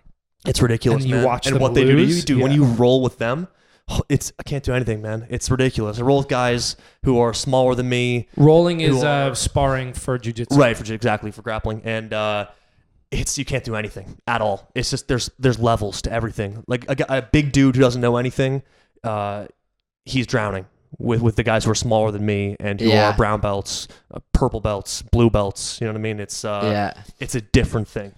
Fuck, I love it. Uh, I just want to like Gotta get you in there, man. So what I was thinking would be a fun thing to do is we haven't done this in a while, but uh, we did a little content with our one friend Eli. Where we went to is he makes shirts. He's got a clothing company, Okay. like clothes, and we made shirts with him. Like we hand cut shirts and we filmed it. Kev came along. Uh, Do you want to try on shirts together? Is that what you're asking? I, I was just uh, yeah yeah. Let's let's try, let's go. Uh, yeah no. What I was thinking is uh, be fun if we went down and Yeah. did a little content thing with you. That'd be sweet. Just hit the bag, like looked at the gym, gave it some promo, uh, did some fun stuff. Like we could That'd see awesome. how wrecked Robbie and I get. Even Oh, even if it was fun, you yeah. th- that that says you're you're basic at jujitsu, just wrecking us. Or Actually, like, I love wrestling. Like I love like I wish I wish my like my brother was more into like fighting me Yeah, all the time we- when I just unfortunately, your like brother's a fire him up bitch ass bitch. like, this is what we do all the time, guys. 100%. Yeah. I And by- think- by, the way, it's it's no one in there trying to hurt you. No. no one there trying to prove anything. So like, you guys come in, don't need to worry about getting like it's uh, oh yeah, yeah. download or sorry, upgrade the software without download without uh, damaging the hardware. I no, what I I I think it would be a hilarious piece of content for us to film. I think people would love to see like just what basic jujitsu and MMA looks like. It would be great exposure for our friend group that are even remotely interested in to see where to go to do it. Um, let's put that in the books, and maybe we can even do a, a follow up episode. Hundred percent, man. Um, And I want to show you the merits of jujitsu. You know what I mean? I know you're not big on the ground game. I want to show you just how controlling and like powerful. I'd be keen to learn. it's not yeah it was never that i believe you i believe joe i believe it was that joe also talks about um, once you get into it you get addicted how uh, how hard it is on certain areas of the body Keep in mind, he is a black belt, a legit black belt, Yeah. a guy who's dedicated literally his entire life to martial arts. Right. He used to be a taekwondo black belt, Fair now enough. is a jiu-jitsu. So like for someone, it's the same thing where, and I'm not, you know, this is not ragging on, on anyone. I remember in in high school, uh, some of the some of the girls um, would be worried about uh, going to weightlifting class because they think they get jacked. It's like Yeah. that that's shit my favorite doesn't happen. that's my in a favorite week. comment The same way you're not going to get progressive back injuries, uh, or sorry, degenerative back injuries, or not even degenerative that's not what i'm worried about I'm, I'm literally worried about like if I pick up something weird at the gym, my back is a weird thing. My body is so rigid and unflexible Right. that one hard pull. Like if I get a guy, if I put like sometimes I've just wrestled with friends and I've uh, or at hockey, um, Yep, yeah, yeah. I get I get in a corner with somebody and find my head in a tweaked position. I pull hard on it. I feel that for the week just because I have such tightness. But that being said, I'm sure if I just yogaed it up a little bit, Yep. did some basic jujitsu, I'm sure, yeah, we could Also, have some easing into fun. like what you brought up there is very, very true. In that rolling with people who or sparring with people who are new and uh, who haven't, um, who are not really acclimatized yet to the gym environment. It's a big difference. It's a lot more dangerous normally rolling with someone who's a white belt, a very, very new white belt, versus a black belt because they know what they're doing. They know what the positions you're going to be in. They know They're walking they, you they through it, know what you're doing. Yeah. yeah, they're they're taking you down this path that they choose to take you down. Um, and they know when you or themselves are in danger or when they're not. Versus if you're a white belt and you're white belt against white belt, it can be chaos. pulling as hard as you can. Pulling as hard as you can, trying as hard as you can. So like when you're rolling with at the gym, like you're going, you know, you're rarely going like 100, 100%. well, if you know what you're doing, you don't need to pull like that. It's a lot more smooth. Yeah. it's nice and flowy. You know, to quote Artem Artem Lobov there, but uh, it's moving motion in a certain direction. Um, but yeah, that's an idea. My second thing I wanted to talk to you about before we wrap this up is, like you said, the putting on weight. The because I Story this is kind of separate from fighting, but not not really. Is okay. I'm six foot three. Yeah. I'm a literal stick figure, um, except for the all the work I put in to add a little layer. I'm of, saying normally works. Dude, you're fucking jacked. no, no, okay. I'm saying like I'm 175 pounds, Right. Which is very, very thin for my height. You and I are built similarly. Right. So uh, what I'm saying is I'm a, I'm a literal skeleton, except for the small outside of that, what Yeah. the work we've done Right. in the ten years we've the out, small yeah. padding I put on, and I wanted to know what your kind of because. Dude, I had a girlfriend. Same thing. Uh, she's like, I don't want to. I don't want to lift. I don't want to do whatever. My ex girlfriend. She's like, I'm worried I'm going to get jacked, and that would always irk me. Or when Robbie's like, Oh, I do this type of workout because I don't want to get too big. And I'm like, Hey, man, you know how much fucking work it is to put on a pound? Oh my god! You're worried you're gonna get too big. It's not like you're. There's not like you're gonna go too far. These Yeah. are for all the people out there. You just do curls on one side No, of your I- body. I- you walk up the next day. I never I- said I- I'm worried about getting too big. I'm just like I don't like care enough to get big. Okay, sure, whatever. Anyway, I, I'm just saying I've heard that comment from a lot of people, Yeah. and uh, I wanted to make a joke about that. And then second of all, I wanted to ask you because we're built similar, Correct. like probably in the 3,000 calorie range per day. I eat a This guy eats six I eat meals a day. Approximately a metric fuck ton, if that makes, Uh, if that makes sense. yeah, dude. approximately. Like I, I I get s- I the amount I have to eat, I get sick routinely. Right. It's tough. It's Uh, tough. To, it's tough to, to keep up for sure. And uh, girls out there are like, I'm so jealous. I'm like, but if your goal was to be a bit bigger, Right. it's it fucking sucks. So what Right. is your kind of routine to maintain? Because you're a good size. Thank you. Thank Six you. one one one eighty is about where I want to get to. I want to get to six three, maybe 190, 185. Right. A few inches, a few extra pounds. Yeah. Um, just what you. I mean, sounds like you do have a pretty good idea of about you got to eat, you got to eat, and you got to work hard. One thing I didn't realize until after the shoulder injury when I was recovering is how I wasn't actually working that hard. I wouldn't leave the gym sweat like sweating and and like just out of breath. I didn't really get my heart rate up as much as that's which is why I was doing more. aren't you worried about when I get my heart rate up? I'm worried about calorie loss. I'm worried about fat burn. Like, Right. So this is a little bit different. I'm not just trying to, to make it clear, I'm not just trying to get big. Okay. I want to be as good as I can be at mixed martial arts. So Right, this idea, right, like I'm documenting my own journey to Brazilian Jiu Jitsu black belt. Um, Mm. and, uh, and, and so in doing that, I just want to be as, I'm taking myself more seriously as an athlete now. So trying to gain weight, but weight that I can use in an athletic way. I'm not just trying to bulk. Right. You know what I mean? But as you said, so coming back from that shoulder injury, I lost 20, 25 pounds of muscle, and it's taken this long to get back to where I am now. So what I did in that time, but I was trying to gain weight, is uh, eat and eat clean. I don't count calories.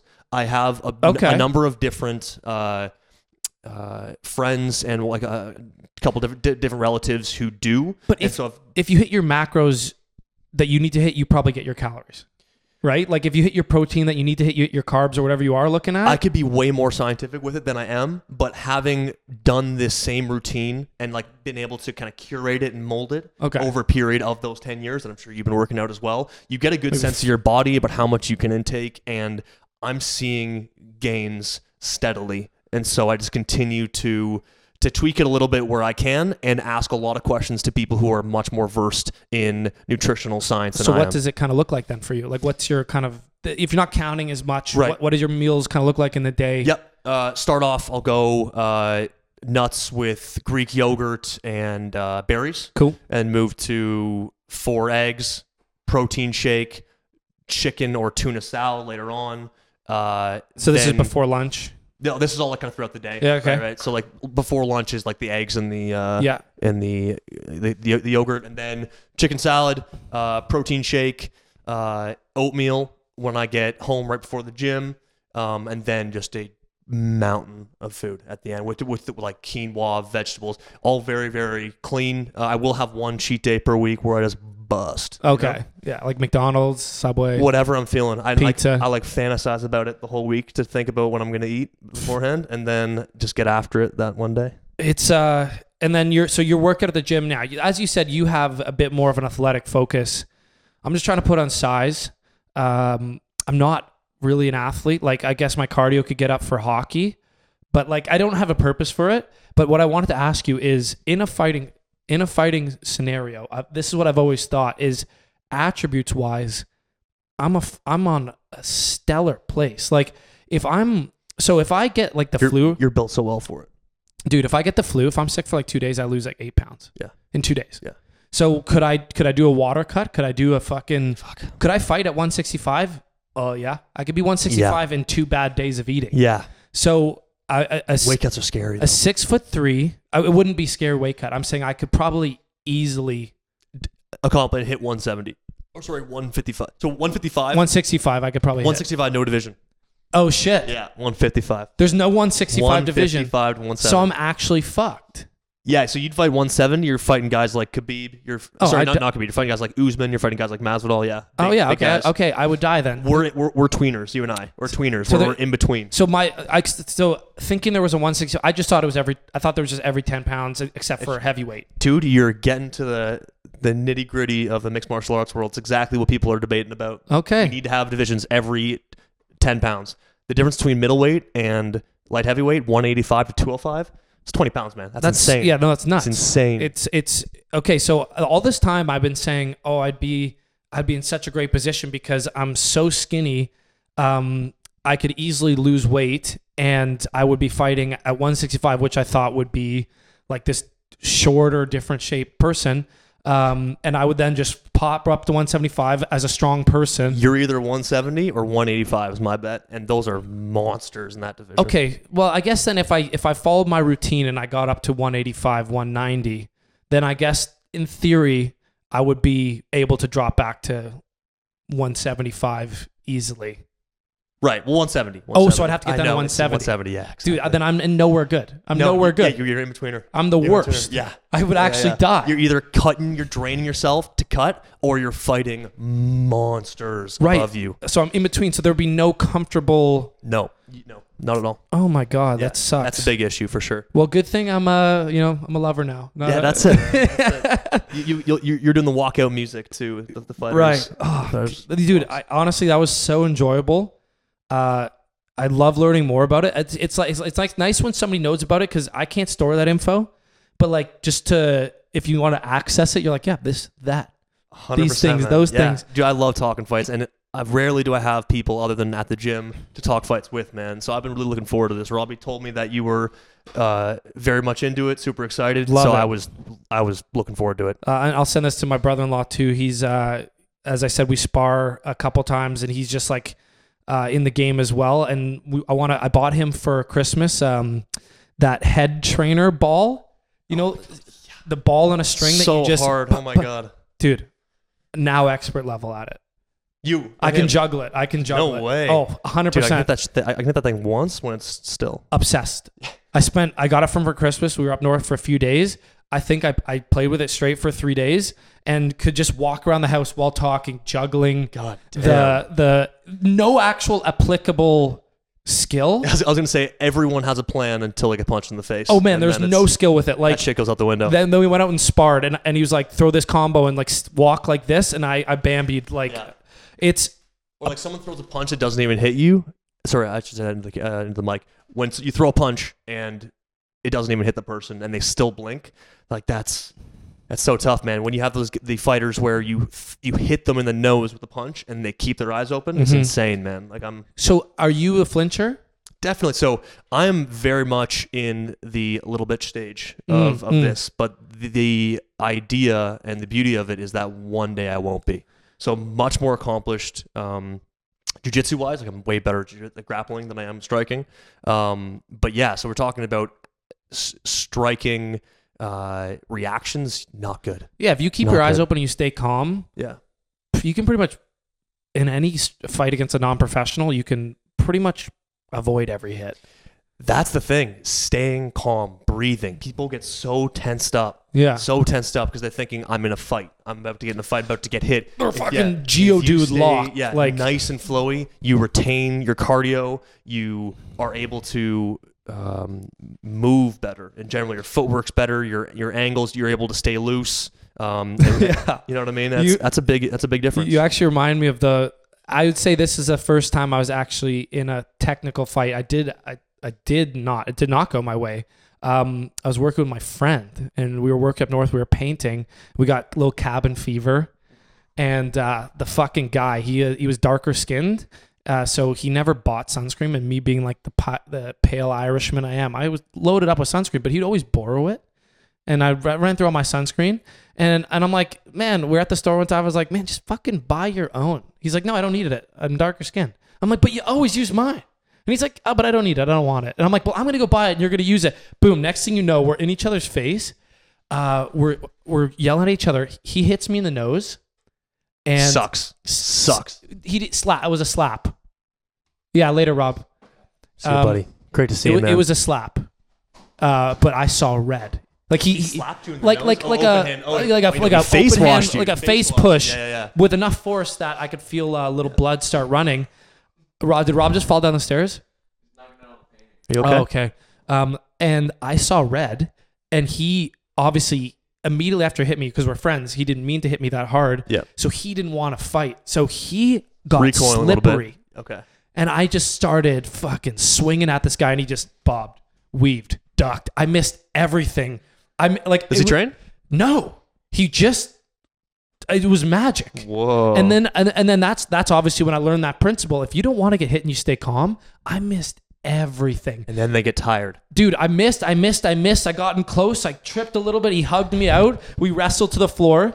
He he like controlled me, and I was like, "Fuck you, dude!" Like, if you get angry and you see red, you'll lose. If you stay calm and you keep your eyes open against a guy who's untrained, Yeah. And that's what I mean. You're talking about street fight. Like, I don't want to get in a street fight. I don't like. I find the same as we we're talking about before. I find fighting fun. Like, I I'm, I want to go do it to have fun. It's like I don't want to play hockey or soccer angry. I don't want to fight angry. Like, No, yeah, I don't yeah. want to fight someone with emotion. The idea is that you do this sport that you have so much uh, enjoyment out of, but the beauty of it is that it's functional in that when you have that moment where you need to defend yourself with the ones you love, you're able to. Do you find uh do you find that people that start to get fight training start to get more aggressive like because they know they have that or the opposite, right? Total opposite because they understand the consequences of combat. You understand what people are able to do to you. This is not like You don't know who who that guy on the street is, a right? Small fish. You don't know who they are, and meeting these MMA fighters, whether it is through 6ix MMA, where I get to actually, when I say hands on, like I'm getting ragdolled Yeah. by some of these Nice. pros, or by all the pros, right? And uh,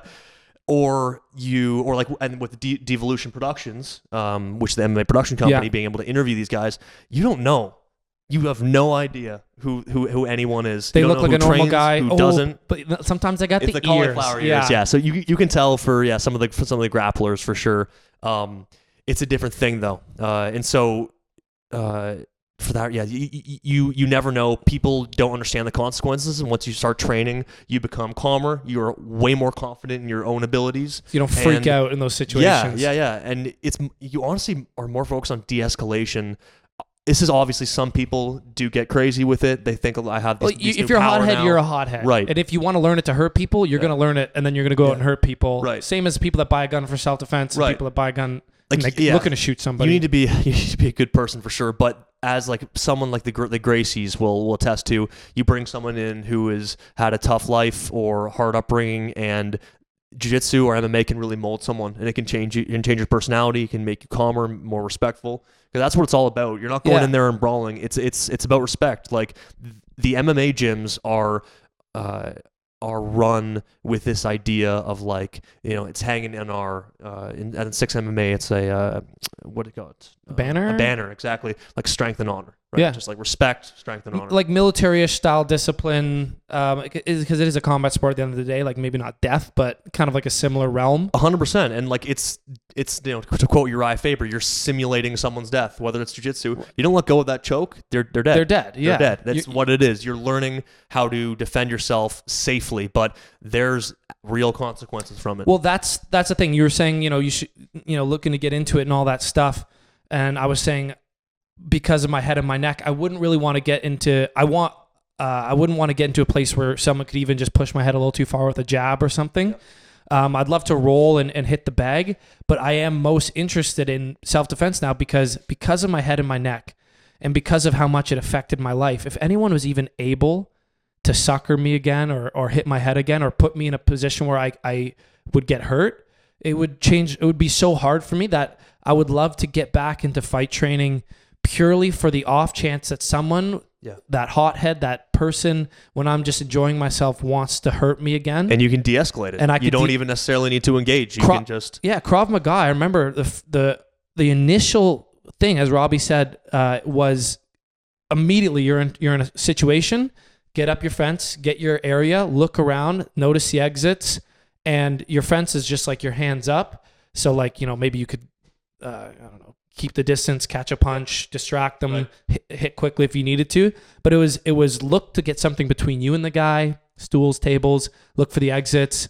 Don't get in a corner. Like and that like that these were the principles they were teaching as rigidly as this is how you strike. This Right. is how you cuz if if if you're doing self-defense, the idea is that person's trying to kill you, hurt you, embarrass you, whatever it is.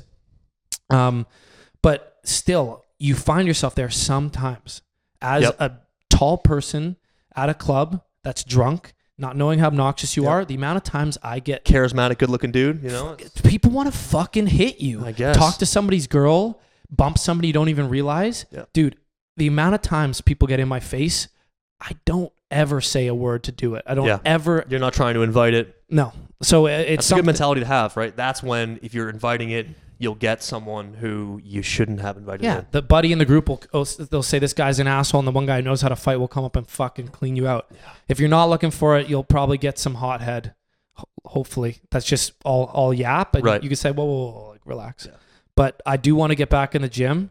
I'd love to do that session with you. I enjoy this. This has been one of the longer ones we've done. Hell yeah. I'm sure we could go all day. We'll do a cool little fun content thing when you got the time, when we got the time, and and a, an episode too. So down, man. Thanks for coming down. out. Thanks for having me, man. Super exciting. And uh, dude, great to meet you finally. You know, what I Yeah. mean? it's been a long time coming. Fuck so yeah. yeah. uh, to uh, to the future friendship. And Kev, thanks for thanks for uh, your producer duties back there. You want to chime in here? Shout out to Kev. Anytime. You want to hit the sign off here? All right, guys, we'll see you. Next Tuesday. Cheers. Cam, good episode, eh? Yeah, that uh, dude, that was a super enjoyable episode with Cam. So this is kind of a new thing for us to do, like a post episode. Well, uh, it's somewhat new. I mean, we've tried back like year one. We used to do like before and afters. Remember that? Yeah, I do. You're right. Well, part of the yeah, so part of season three, part of all the shit we've been talking about is how season three we're gonna use the podcast for good, for good for our music and shit. So part of what Robbie and I are doing is uh, we're doing these after guest segments to like recap about the guest and to talk about what we got going on in music. So you know, if you're not interested in that part, then it's not in the guest segment. But if you are interested in our like rockstar journey, it's here. Um, but let's talk a little bit about Cam. So, um, I thought it was super cool his whole plan to join the UFC because I don't think, man, what a unreal job that would be. I was watching Conor McGregor best moments today, and it's a it's a great sport. It's it's super fun, super exciting, and uh, I, I remember I, like uh, when we first worked together that like our shift was kind of like me interviewing him the whole time because I, cause I was so curious about it all. I asked him like um, I asked him a million questions, um, all sort of similar to what we spoke about on the show. It, it reminded Um, me of when I worked with uh, Finn for the first time. Finn, who's a guest we had on, that's a Princeton uh, college hockey player. Oh yeah, And I spent the entire shift asking him what that life would be like because fuck, God knows I would kill to be a college hockey player or like a hockey player at any level. yeah, yeah. Um, s- similar vibe with Cam. So if you like that guest, uh, like that type of guest, you know, obviously uh, let us know, reach out. But back to our shit. Rob and I played a show this weekend. Show was killer. Show was killer. It's just covers. Like we play Night Owl covers a couple times a month, but there's some special thing that happens when we play covers. The crowd just goes fucking nuts for it. especially they they pack that basement every single time we play there. Yeah. And and we get messages after. Like I'm not tooting our horns, all right? I'm not just tooting our horns. Legitimately, people are like, that was such a fun night. Mm-hmm. and not only say they're lying to our face, I got a message from uh, Kristen, our old roommate, and her friend saying that they had friends there that had no idea who we were, Yeah, talking just about the night they had. yeah, And, you know, our friends are like, we actually know those guys. yeah. And they were like, holy fuck, it was like such a sick night. So that makes me feel good. Uh, I can't wait to do, have that feeling with when we play our original shows. yeah, But some Totally. highlights from this show. Um, randomly, um, the lead singer of the Arkells was just there. yeah. Max was just in the audience. Just It was so cool. he was just partying. and he stayed for like a set and a half and uh as the night progressed he uh he and like he was he was standing in the crowd like singing along to the song Yeah. while while we were playing it was so cool Uh, I, I chatted with him after one of the sets, and I was like, "Hey, dude," I was like, "No Arkells cover, sorry." And, and what do he say he was like, he, he laughed. He was like, he's like, no, he's like, no problem. He's like, you guys got a good catalog. Keep rocking it. I'm having a good time. yeah I, I told him he should get up there and sing a song i was you know what i was kind of hoping or thinking that you might because like one of the songs we like we like in our third set Yeah. which he was there for. Um, we play a lot of hit, like a lot of hits, a lot of songs that everyone knows. And I was thinking you might call him up on stage to sing a song. You know what? I just fucking, I just didn't want to bug him. I, I figure when you're at that level of success, Yeah. Like he does big show. Like he might be over getting called up on a random fucking cover night and everyone like yeah, that's true. I flooding his ears. He Slash maybe Maybe he- not. Maybe not, and he would have loved to come up there. Max, if anyone knows him that's listening right now, fucking ask him. Let us know. or Max. Max, if you're listening right now, Come on the pod. We'd love to know. Also, if you're if you're noticing a change of scenery here, um, we just uh, we have an open room in our house. Uh, we filmed Cam's episode in Kristen's room, but uh, we're just like, fuck it, let's try out Kev's room. So we just f- moved all his furniture into Kristen's room. Yeah, we just we just dumped it, chucked it out the window, and uh, Yeah, it's, it's it's her room was too big for the pod. It was too echoey. It had that nice window. yeah, this is this is more the studio size that we've been looking for. Yeah, and Kev's not been around. that we've been so dreaming of. What does you he? know. What does he even need the room? Oh, Whoa. Kev, did you just get home? Guys, where the fuck is all my stuff? Oh, we we We- just moved it to Kristen's. You you know you've been talking about wanting that room for a bit. It's the bigger luxury room. Luxury room. We just shifted it over. We just moved all your shit. Is that? Y- No, you- thanks. you- That's actually amazing. you Yeah, see- You- a you new smash pad. I mean, I'll check it out, but uh, appreciate it. Yeah. dude. Yeah, you're like it just was too big for the pod, and you know we Yeah, all your shit's in there now. And I'm gonna be honest, it's not enough to fill that room. Welcome to the closet. This is Kev's closet. He's been uh, yes. he's been living. It's crazy, you know, seeing it emptied out. That uh, it, it's. I mean, it, it's for, seems a for lot all smaller. rooms. For all rooms, this happens, but for this room in particular, it seems quite a bit smaller. Without Kings, It's bigger with stuff in it. For It is sure. Yeah. bigger with stuff in it, and also Yeah. all your shit in Kristen's room makes it makes it seem like uh, you're a minimalist. It feels uh, very much like I need more stuff. Like I've, it, it feels like I had a roommate and someone moved out of my room. Kevin That's might enough. have the best setup now though, because he's also got that closet. Kev's In the yeah, hall. fuck. Ke- Kev's Kev's still got his closet hanging up here. He's got all the storage that you have in the level there, and then you got the big room over there now. So enjoy your 20 days of luxury Yeah, thank you. uh, before we're on Finally. the streets.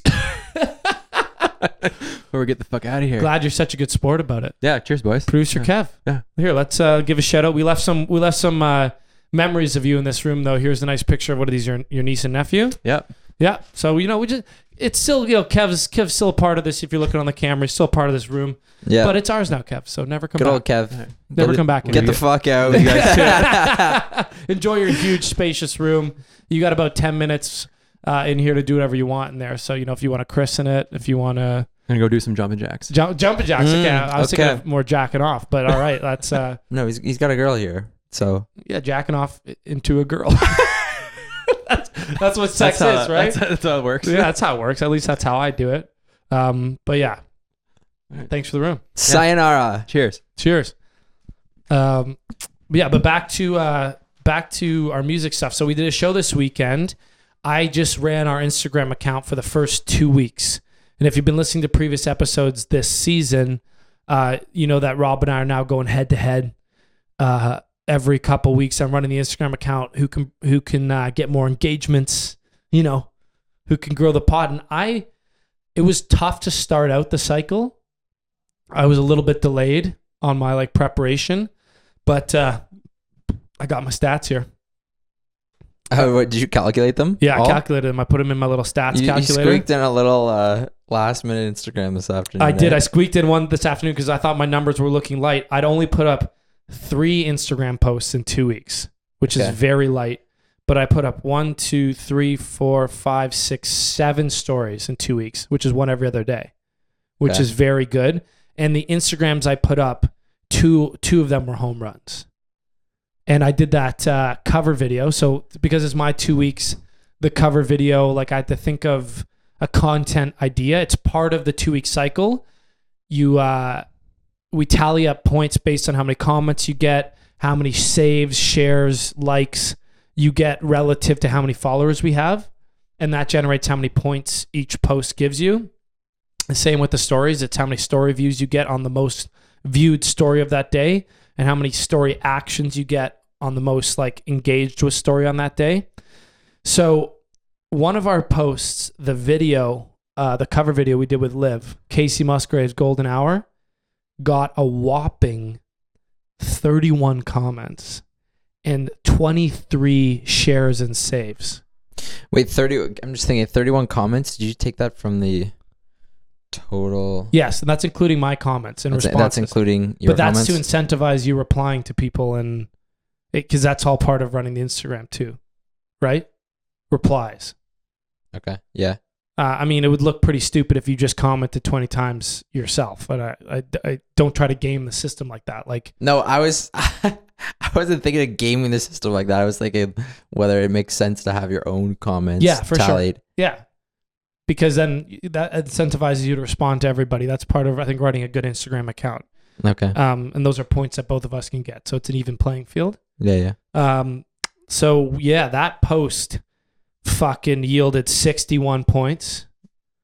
Then uh, I put up a post that got a shitload of likes, 247 likes, us standing in front of that car. I love how that's like a shitload for us, and some people listening are like losers. You fucking. we have 950 followers, so suck my dick. Uh, That's that's decent ratio. Like twenty five percent. Exactly. Um, and then the other two, I'm still waiting for the total to come in on the day today. So the number Yeah. will change, but th- they got uh, so the, that tw 247 like one got seven comments, seven saves and shares, uh, 35 points. Then uh, the night owl promotion picture obviously didn't do too well. It's just promoting. And the one today, I just squeaked one in there because I fucking needed a little extra post. So they Yeah. got like mid hundreds of likes, and then the stories did pretty cool. I, our best story was 40 engagements, and our best viewership was 500 views. So combined, the points I have from all the stories from all the posts around 216. That'll probably climb by like 10 or 15 points after today's post is done. So next week, next two weeks, you're gonna take over. Yeah. You know. You know what I just thought. What's that? What What about um? You know those apps that track followers yeah, and follows. And like how many followers you gain and stuff like that. Yeah. What if? I thought this keeps it the most simple because it's like directly your actions on these posts. You choose the photo, you comment back, you choose the content, you But- choose but- the cover but- video. But if you like hashtag stuff and you're liking other people's posts and like commenting on their stuff and gaining follows, that's still like It is, but part what of if your also actions. on the side we're doing collaborations with people that bring in followers that had nothing. So like, you know how part of the monthly things is we're also trying to like eventually start co- doing collaborations and stuff. sure. if those might then we'll get into the the politics of lining up dates so it falls in your two week window to claim all the followers you gained as your own Yeah. i think this is just a simple way to judge the quality of work we do and like the big output like the results of getting more followers i think is ju- it, Sorry. it's okay just don't break his photo does that make sense i really Yeah, thought yeah. about this I, I spent a lot of time figuring out the most simple way to like track our performance and then whoever does better at the end of the month gets employee of the month and the other person buys them a dinner you get a bit of advantage uh, the first month from seeing me go first you just have to one up me You think so? yeah you, you knew exactly what i did you just have to do better Yeah. True. so Like double your posts. double well du- double it or, or do better Yeah. um, and then we'll see if the system works. We might have to alternate who goes first, or if it's just always this, the guy who goes second wins. We Mhm. might have to scrap the system entirely and go off something. Well, it's. I mean, yeah. Oh, nice, nice catch. It's kind of like uh, there's there's some games like that, like uh, like curling. You know, yeah. if if you go first or second, Yeah. depending, you get an advantage. And So we might just have to alternate so it's fair throughout the year. yeah, But also, you have to think of like a content piece to do, or else e- the the week's a wash. Like that's in the rules. yeah, okay, You have to do one content piece like that video as well. okay, Um, and if you're putting up shitty content, I think this system is good at assigning the right amount of points. Like that really amazing piece of content I put up that got all the engagements yeah, yeah, is literally triple the amount of points as like that throwaway post that I put up just to promote Night Owl yeah. because it wasn't as engaging. So you Whatever. can do You're th- act. You're active. you can That's do all that matters. you can do three times as many shitty posts to equal one good post that I did. So it's not just a, a quantity game; it's a quality game. Uh, so we'll see how this works. I'm excited to see if this actually creates a fun little game for us because running the Instagram kind of sucks. Not neither of us really wanted to do it all the time, or we're, we're either of us were doing a great job. So this doing it on the pod adds a little bit of a game. a little bit of a fun accountability. And then I think other than that, the only news we had is that we're going into the studio Feb 28th, our first official live studio, professional studio uh, recording of a song. It's really exciting. It's gonna be dope. I'm gonna get the song all uh all polished and shined up. Been sitting on it for a little bit now. So been sitting on it for so long because we recorded s- it ourselves. We uh we did it with uh our own mics. We we recorded it live off the floor in Scott's basement, and we did a decent job. But we figured out that it's harder to mix live recordings than it is to mix like in the computer recordings that you and I did for like mid twenties and all the other songs on our old EP. So we decided to reach out to a professional studio that does it professionally, and um, they should be able to turn it around that week if it goes well. So the song will be Mhm. done at the end of February that we've been sitting on for like three months. Be sick. we'll we can throw a concert. it. I'm actually really excited. We'll throw a concert at the end of March, early April, where we'll film the music video for that that song. We'll release the song a couple weeks before the concert, and uh, that way people will know the words. We'll invite all of our friends so they can be in the music video. We'll probably get a couple other bands to do it with us. We'll have a fucking wicked original show because we've also been keeping to our schedule of writing new music. So we have like two more six songs already written, and Yeah. if this way of recording goes really well, it's a little expensive, but we at least know that we can turn around a song every month. We can start releasing songs. And we'll have maybe like Ev- four or five more songs. Yeah. More Play. singles, Yeah. film more music videos, more shit going out all the time. We're trying to blow up. That's what this end of the segment of the pod is. This end of the pod segment is to explain all the work involved of us trying to get famous as rock stars because it's audacious, but it's I don't think it's hard. I think it's just repetitive good work, easy work, stuff we like Consistency. consistency. Uh, other than that, I think that's uh, I think uh it's everything I wanted to talk about. yeah. You ready for your two weeks? I think so. I'll figure something out. I can blow you out of the fucking water. Uh, you talk a fucking tough game. I'll tell you that. for for a guy who I'm gonna Uh, eat your goddamn. I see you at the gym and you walk by and you yell "pussy" as I'm literally benching you, and uh, and I you know I, I, I know I know it gets to you. I- it- you know what? Because I want you to back it up one of these fucking days. you know what? I, you know what I was thinking about the other day. What's that? I would love to. I'd love to wrestle you sometime. You, like like like you Die. you and me have never like gone at it. It's because we're in different weight classes. I got six inches and twenty pounds, I j- and I do I do heavier lifts on everything, and I've had fight training. Like I what? I would just love. I, I I don't even care about any of that. I would just love to go at it with you someday. okay, I'm, I will literally do it any time, any day. I would suggest maybe fucking do a little little work with Cam. Maybe Yeah, You know we'll get. I'm like McGregor. You got you, you got to come at me with with uh, attributes, whatever he says. Yeah. You got to come at me with attributes, man. All right. Well, you know. I want it. I I want the competition. Every time I see you at the gym, or I see the meals you're eating, I'm begging you to fucking compete because I love the competition. I would I would if you got as strong as me, Yeah. if you started eating as much and like putting in this the same sort of like things that I like to do, Yeah. I would love nothing more. yeah. So like outdo me on Instagram, I would happily lose because it means you know what I mean? It's like it's bettering both of us. You know what I'm saying? And I'll buy you dinner. I'm into that. Yeah. Um. Cool.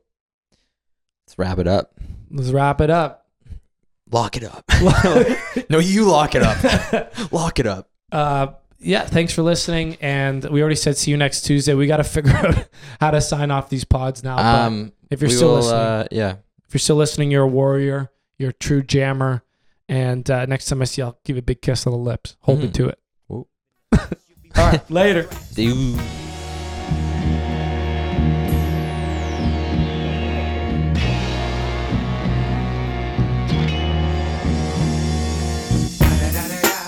It's the motherfucking DRE. Dr. Dre, motherfucker. I'm mobbing with the DO double G. Straight off the fucking streets of CPT. King up the beach, you ride to him in your fleet. Whoop, the field rolling on dubs. How you feel? Whoop de whoop, nigga, what? Dre and Snoop chronic down in the lag. With Doc in the back, sipping on yak. Clip in the strap, dipping through hood. What hood? Compton, Long Beach, Inglewood. South Central out to the west side. It's California love, this California bug. Got a nigga gang of pub. I'm on one, I might bell up in the Century Club with my jeans on and my team strong.